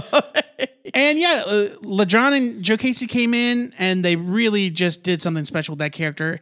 Um, it had a lot of uh, a lot of focus on like the religious aspect, yeah, uh, the whole which Ascani son, which stuff, was touched on a little bit previously in a couple of books here and there. not like what Joe Casey did with the. But yeah, it was really fleshed out and, and Yeah. ingrained into that character. Uh, and then he had that cool spear. Oh, Igor Corday worked on that run too, didn't he? no, that was way later. Oh no, you're right. That, and that was X Men. This is when it became Soldier X. Yes, that's true. Yeah, I don't know. I can't remember why they did that. I don't know.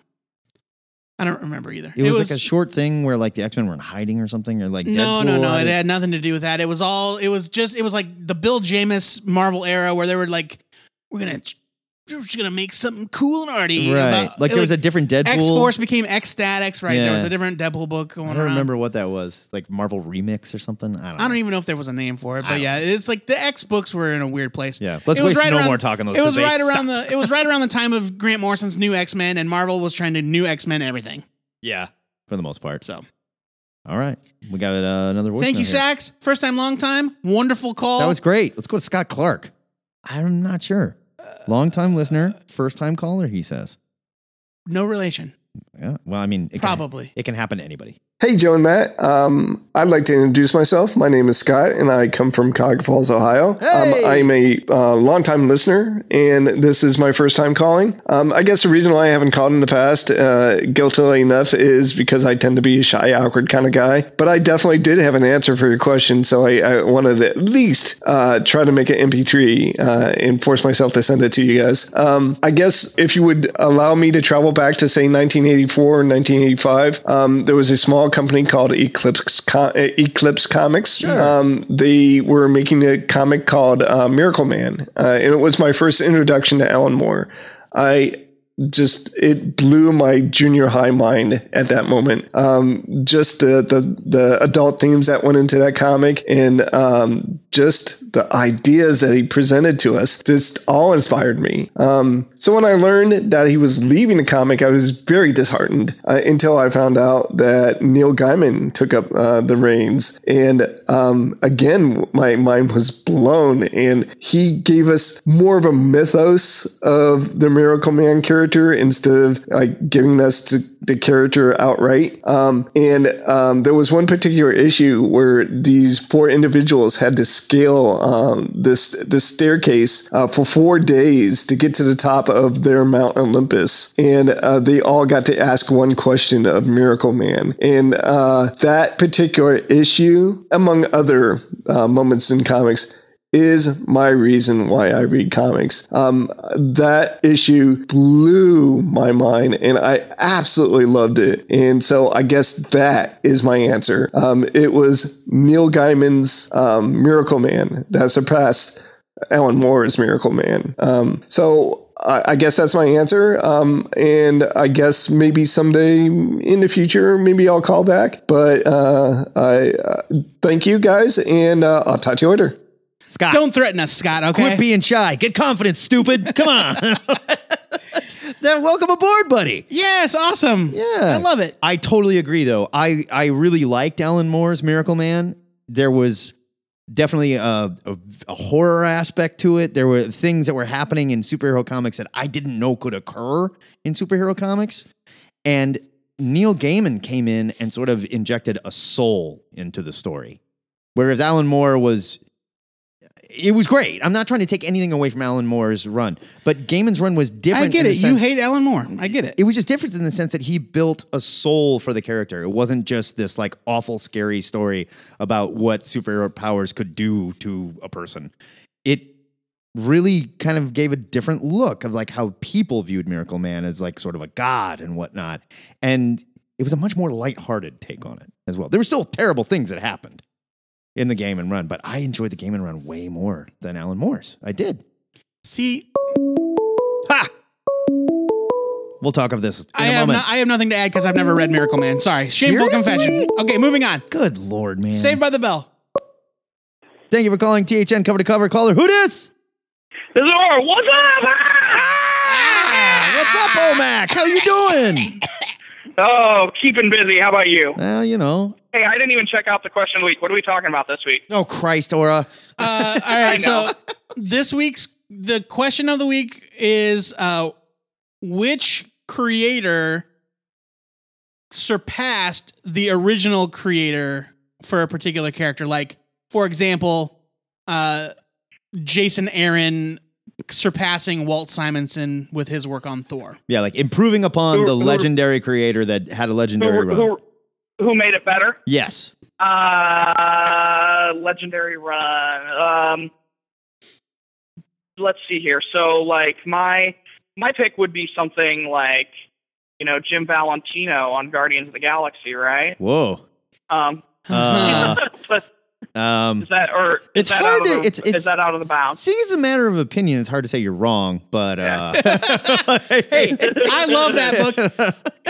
Look, if it wasn't for Jim Well, I mean, Valentino's you're gonna have- Guardian, If it wasn't for Jim Valentino's Guardians of the Galaxy, Sure. we would not have the James Gunn Guardians of That the is Galaxy true. movies. I just want to say two words side by side again Ed, to point out how weird they sound. Jim Valentino and legendary. Okay, let's just kick that around. yeah, uh, what's the problem? the What's the problem? legendary Jim Valentino, creator of Shadowhawk, Jim Valentino. you know, I- I will say this about Jim Valentino. Um, he's not the strongest artist, No, but that never stopped him. he is he is kind of quietly behind the scenes a very strong Yes. creative force at Image Comics. He's Yes. still with the company. Yep. People love Jim Valentino. And they love And- working for him. Yeah, so Jim maybe his niche in the comic world was not drawing comics, but no, it was not. um he's doing good things. Nor was it designing superhero costumes. Hey, look. Uh, I'll go back to Shadowhawk. that was dumb. But hey, I look. You give me give me Charlie twenty seven with his mandoliers and yeah. Oh my gosh, yes. uh, Vance Astro. Now you're speaking my language. like I'm I'm all I'm I'm with you, Aura. We're on the same wavelength. Oh Mac, guys, I lost I lost my mind at the end of that movie, guys. I'm Like- sure you did. We could, I could hear you squeal from another state. You know, It's like- oh, I geez, believe like- I turned to Joe Patrick and said, "I bet Aura McWilliams is losing his fucking mind right now." We can see your Oh. boner from here. like like I, w- I was there with my friend Josh and like you know they had they had you know one of the the, the stingers you know and Right. for the next day I don't even remember what happened before it anymore nothing happened before it as far as I'm concerned um and then and then that one came on Are you And, okay with like- them being space pirates? Are you okay with that? Because they're not the same guys. They're like, Oh, all right, I- let's go you steal know. some shit. You know, like that's not what the Guardians used to I'm- do. I'm sort of the, the movies aren't going to be the same Sure. the end like Okay. and Okay. I mean I mean them them dealing with Yondu the way they did like right. prepped me up for it Sure. and I I ended up liking Yondu just fine so Are you reading So, the if- Are you reading the current Guardians of the Galaxy comic? I'm not caught up but yes Um, I I haven't read it yet, but I'm pretty sure Yandu shows up in the annual that came out this week. And as a, as as and- the current and Yondu from the, movies. It's the Michael Rooker Yondu from the movies. Yeah. And I just like Uh-huh. the continuity nerd in me is just like losing his shit every time they do something like this. Well, to be fair, we got all pissed off about the new uh, Nick Fury, and we were like, "Come on!" But like, are, shouldn't oh, we that have to? new be- Nick Fury book is fucking awesome. oh, it's great! It's great. No, but I just mean when Marvel went, "All right, Nick Fury. Yep, he's a black guy with an eye patch, just like in the movies, right?" but There you he's a go." different but he's a different character. Well, but then they gently went, but it's not the Nick Fury that you think it is. It's his uh, kid. He just happened to lose his eye too. No, Yeah, hey, hey, by the way, all of that contrivance completely unnecessary. right. And I will. I, though I'm not a fan of how I'm not a fan of what happened to the original Nick Fury. Um, I will say that at least Marvel very slowly massaged that Yeah. character into Sure. the into the Samuel L. Jackson Nick Fury. Like when he first appeared, he had a different name. His name was like Marcus something. Yeah. and uh, like he and they, as they slowly revealed, it's like, oh yeah, your dad's Nick Fury, by the way, and oh, terrifying injury. Uh, now you only have one eye. Yeah. like he didn't become Nick Fury until way later. No, no, no. I'll give you that. Um, I guess in, in regards to Yondu, I like the new Michael Rooker Yondu way more than old Yondu, Uh, so it, it- doesn't bother me. If there was just like one- if there was one line in the in one of those movies about how Yandu uh, had come back in time, I'd be fine with it. I'd be like, just just give me one thing. Just Yeah. tell me that he's from the future. That's it. Well, that was the what was, if that was what they were originally kind of saying was the was the deal with it. I thought was that like his name wasn't Yondu. He just ended up stealing that from a guy that you know, and and the, Yeah. the, the the seed was planted that it was like oh oh because oh You yeah, know? they definitely alluded to that. Well, fine then. Let me let those wheel let my wheels turn on their own. That's fine. Absolutely. so we're okay with it. Michael Um, I mean- Rooker Yondu and, and Yondu and Guardians, we're fine with it. Well, I, I I haven't read the annual yet. Let me let me hold judgment. But like Aura said, you know, that version of the character and his performance of the character is Right. is super fun. So Yeah, it's great. Omac, good to hear from you, One of my- brother. Thank you for finally freaking calling. I'm uh, well. I've been. I tried to get in a couple of times, and you guys were too friggin' busy to talk to me. So Well, you know. I think I think you're victims of your own success in some ways. Well, that's your problem to deal with, not ours. Hey, uh, I'm gonna I'm gonna go ride the uh, shortest, steepest uh, train line in, in in the world in a few minutes here. Okay. But let me uh, let me let me real quickly. Uh, if I don't know if this is when this is coming out, but uh, you guys are at Ocon too, right? Yeah, we'll be there. Yep. Saturday. So I we're gonna we're gonna be all over Ocon as well. So Cool. Um, I I think I saw a thing on Facebook that that Joe and uh, Spencer are working working working their magic on on some sort of thing too. So Oh, well, okay. Uh, Spencer and I are. the thing Spencer and I have been talking about is unrelated to either one of our podcasts. Okay. Uh, Spencer and I are both fans of a of a podcast called The Adventure Zone, which is a uh, d and D podcast that this family this this group of brothers and their dad. right. Uh, it's the same guys that do my brother, my brother. Yeah, and Me. yeah, I'm aware of it. Uh, and we were talking about doing a, an Adventure Zone like fan meetup at Ocomic Con. That's all that was. Oh, fun. Uh, and and yeah, we found exactly two other Omaha fans There of you the go. Adventure Zone. There you go. Which is why we're not planning a THN meetup because it'll be embarrassing when Oh, Right. three people come. Uh, oh, so I guess i- if you are, and if you one are, of them is you. if you are hearing this episode and you are a fan of the Adventure Zone or any of the uh, various McElroy products, come at us. O Comic Con next weekend, July seventh, eighth, 9th, I think are the dates. Seventh, eighth, ninth. Uh, and yeah, we'll be there. It's going to be a party. Absolutely. Awesome. Omac, we'll see you there. yeah, yeah. We'll see you there, friends. All right. bud. Sorry if that ran a little long. Aura's an old buddy of ours, and we're just doing some catch up time. It's our show, so deal with it, sucker. Yeah. Let's go back to the Google voicemail.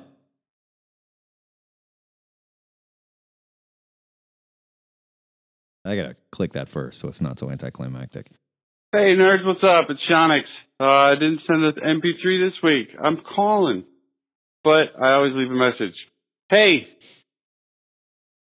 I gotta say, Joss Whedon for me. I gotta say for me because I was a big Claremont reader for a long time, and huge Claremont reader. Loves his X Men, and still love those.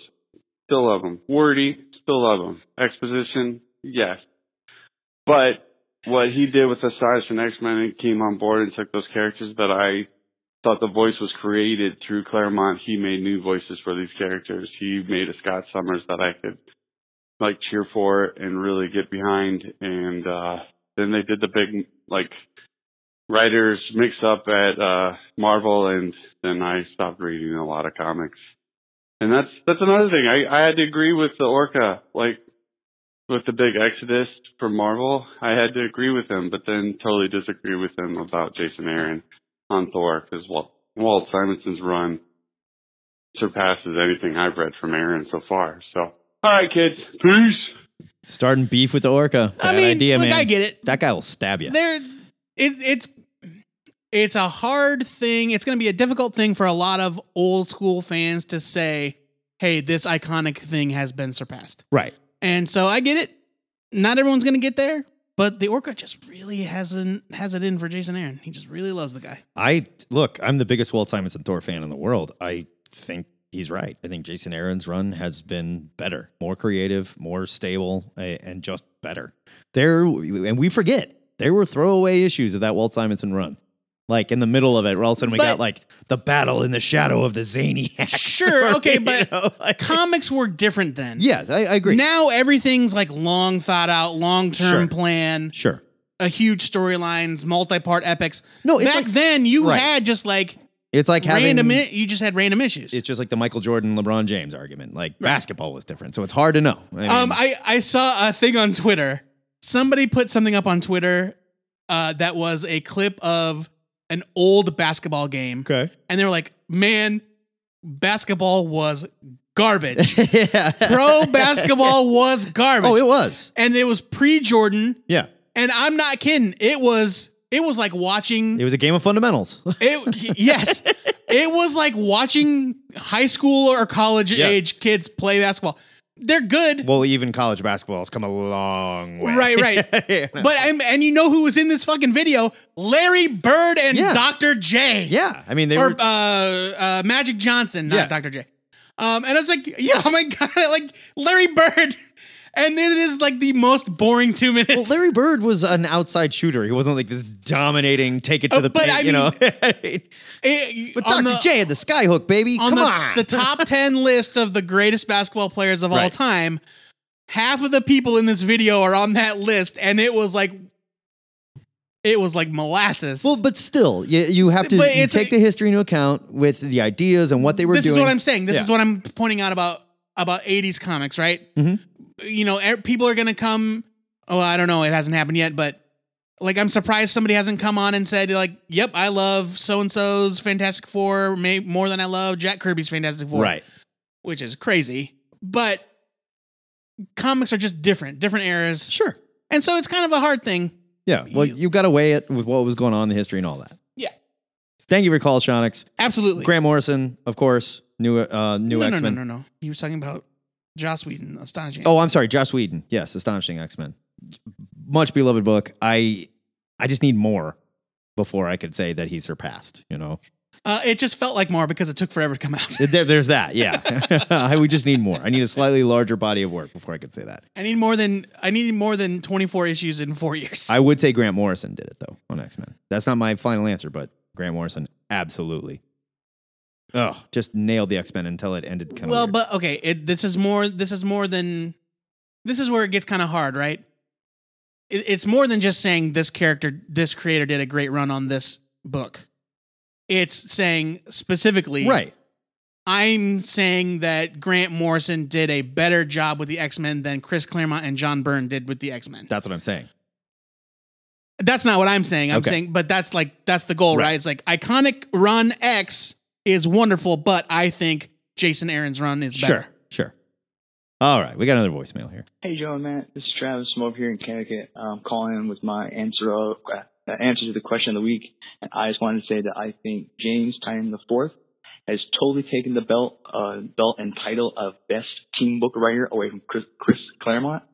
His work on his run on Detective Comics is amazing. The character interaction is, and development is beautiful. I mean, oh my god! And I I think it was the anniversary issue. I almost was in tears, like reading like, the story with uh, Cassandra Cain and the ballerina, and oh, Oh, my god! And then yeah. there's all the stuff with feeling bad for Clayface as he struggles between like using his powers and losing his humanity, and oh, and there's the great interplay between uh, Azrael and Lucius Fox's son. I whose name escapes me right now, but and they had a great discussion on faith. Uh, it's the best team book ever. I mean, it rivals the stuff that Claremont did on any X Men book and New Mutants, which is like my favorite X Men team. Uh, so anyway, yeah, that's my answer for the question of the week, guys. Love the podcast, and um, hope you call in s- some more. Have fun, guys. Bye. Travis, is this your first time calling? I'm pretty sure we don't have any pins in the board in Connecticut, do we? I don't think we do. I think he's the first time caller. Welcome, aboard. Hey, I like what he did there. He is taking the question, tweaking it a little bit, and saying heavyweight champ, team book writer, not just like a character. Fair, yeah, writer. totally fair. And I don't disagree. I think Detective is the best X Men book on the stands right now. it totally I is. mean, yeah, it's a uh, Detective Comics is a wonderful ensemble Yeah. cast. Far and away the best DC team book being published right now. Hmm. Far and away. There's no question. Yeah, probably. I mean, really, I don't think I really even care for any other team books being Um, published. well, I don't read Justice League. yeah. Uh, I guess the only team books at DC I'm currently reading are the Titans books, and Detective is better than both of them. Absolutely. Absolutely. Great call. Great answer, too. Who's this? Uh, oh, so- Siesta 3. I'm going to say this is Black Scorpion the 3. Yeah, Siesta 3. Hey nerds, it's Fiesta 3. I missed last week's, and it looks like I missed this week's too. Drat. Anyway, uh, I, I did want to know what you felt about the uh, the Inhumans trailer. Uh, to me, it feels like they have officially morphed into um, another uh, uh, oppressed race of mutants, and it's like a, a, a cheap X Men instead of this mystical utopian uh, people. So that's too bad. Um, but um, I do want to chime in uh, with uh, last week's and this week's. So last week's sticking the landing. Surprised nobody said uh, irredeemable, and also surprised nobody said uh, uh, um, Oh God, I'm blanking out. Rising Stars. I think both of those nailed it. I couldn't decide which one, so I never called in. And today, I gotta say, the belt for me, Fantastic Four, Mark Wade, he he redefined and made me care about Fantastic Four. They were always kind of like gimmicky to me. Uh, you, you know, I, I liked all the original stuff. I- I, I liked Burns' work a whole lot, but Mark Wade defined them as the family. And since there's no more Fantastic Four, I guess that's a, a meaningless title to have, right? Like the like the TV title in wrestling. All right, nerds. Hope all's well. Talk to you soon. The TV title in wrestling is completely meaningless. You're right. it was stupid. Uh, he stole my answer. Mark Wade, Fantastic Four. Really? That's the your answer? Reason that's my answer is because Doctor Doom is far and away my favorite supervillain, and I don't think anybody wrote Doctor Doom like Mark Wade did. He definitely had a. Man, He definitely took Doctor Doom in a really cool new direction. yeah, and like made us sympathetic to this character. Yeah. and which we just have never had. He's always just been the man in iron mask, screaming, yelling, egotistical jerk. And we got to meet his mom. We got to see why he is who he is and stuff. Ugh, Mark Wade. Well, and we of nailed course, it, nailed it, nailed it. We had met his mom in the past, but no, but I mean, like, really learn about his mom. Like, really dig into it and get weird with it. no, no, no. It wasn't his mom. It was his like it was his first love. Well, that too. Mm-hmm. Um, a- and, then he ended up making her into a flesh suit. Yeah, it was. Oh God! Because he wanted to go to hell to get his mom. No, that's not what that was- story was about. That story was about him deciding that he had failed. Oh yeah, he had. He was finally recognizing. Is like, you know what? I have failed to beat Right. Richards With science. With science. So I'm going full and on now sorcery. I'm going with magic. Yes. And uh, yeah, so he spends all this time like reminiscing and reconnecting with his childhood love, Ugh. uh, just so that that love could be sacrificed and fuel his terrifying nightmare armor made out of her own skin. God so cool. damn it, Mark Wade! It was so cool. What the hell is wrong with it was you? So cool. Uh, God, I've been wanting to reread that run for a long time. I need. I might just get up Marvel Unlimited just so I can read it. That's a great run. Great run. Good answer too. Uh, yeah. Thank you, BS the three. Final call. Oh man, it's what a long road it's been. I know. It's another first time caller. I love this. Hey guys, this is Nevin, first time caller. Uh, wanted to call about the answer of the week. I think it might be uh, Buckingham on Fables. He took over after book six from the Oh. previous artist, whose name I don't remember. Yes, Lan Medina. Or maybe Chuck Dixon on Batman in the early 90s took over and did, I think, over 70 issues of Detective Comics and some of the best stories Batman's had. I uh, also wanted to know what you guys thought of Alien. Uh, I thought it was great. The best movie since James Cameron's. Way better than three or four. Probably even better than Prometheus. And uh, picked up a Jason Aaron Thor book in a Vegas comic shop this weekend after listening to your podcast on the way to town. It's working. And I also wanted to say I love the new format. I've been listening for about a year. Uh, one thing I do miss about it, though, is Stony D can't call and answer his own question, which was always one of my favorite. All right, you guys have fun. Uh, I would I would like a return Stoney of D. Stony D. Uh, well, you know he's a family man. Hey guys, D. I just love the conversations he used to have with Stony With D. himself, Yeah. It was so cool. Uh, you hear that, D? You got fans out there. They miss you. Okay, Nevin, welcome aboard. Yeah, let's get one thing straight. Yeah, let's get this Welcome thing going. aboard. There we all right? go. All right. Uh, Buckingham taking over Fables. Yes, absolutely. Um, I would argue that uh, for the purposes of this question, the first six issues is not necessarily a landmark run. Right. Um, but they did come out of the gate Yeah. with a certain style.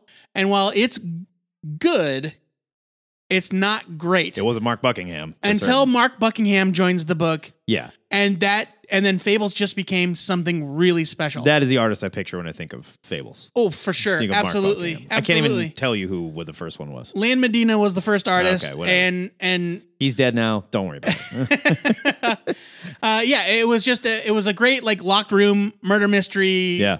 you know who killed Jack Horner, and you know it's fine. It's a fine book, and then Mark Buckingham comes in, and then you really figure out what kind of book Fables is going to be, and it's it's one of my favorite comics ever. Yeah. That's a really good answer. Who's our favorite call? My favorite call is first time, long time. Yeah. because it just filled me with such joy to hear his voice. It's been just such a long time since we've heard from him for the first time. right. right. I think I said that right. I think you did. uh, it's like that old song. It feels like the first time. Yeah. Like the It's a foreigner. Yeah. Feels like the very first time. Although that was about, you know, porking. Yeah, right. uh, you know, I'm not going to say that it felt like porking, but you know, it was Pardon me. still pretty good. Making love. I'm sorry. That was crass. sorry, sorry, sorry. I meant, I meant rubbing. I meant touching dirty purple. Bumping uglies. Yeah. Uh, thank you to everybody. That Yeah. was wonderful. Good cover to cover segment. Fun question. We've got a super fun question next week. Everybody has a favorite base. I wanna- Yeah. I want to hear from you guys on it. Uh, I, I think that our problem this week was that so many people tried to call at the same time. Nobody could get through. Yeah. And that's why we had with so many voicemails. Button heads. Because most of the voicemails that we had came after we started recording Yes. today. Keep trying. Keep firing. We will play you if you don't get through, but keep trying. Excelsior! Oh. That is it for THN 13. If you dig podcasts and aren't afraid of no Savage Dragon Wiener, you can subscribe to this show on iTunes. I'm a little afraid. Or wherever you choose to collect your favorite podcasts.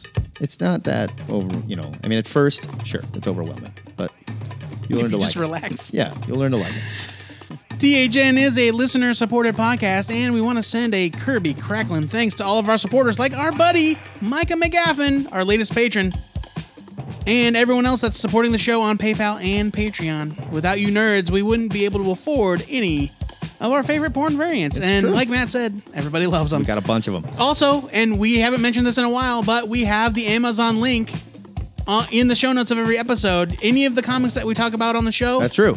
go to our show notes, click the button that says shop here, Get a little kickback. and THN gets a little piece of it.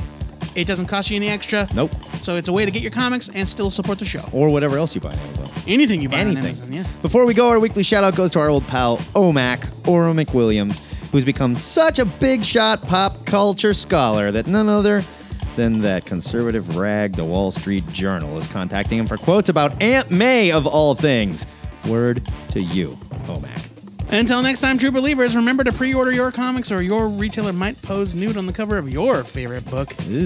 Too dark, man. Too dark. Whatever. This is the Two-Headed Nerd signing off.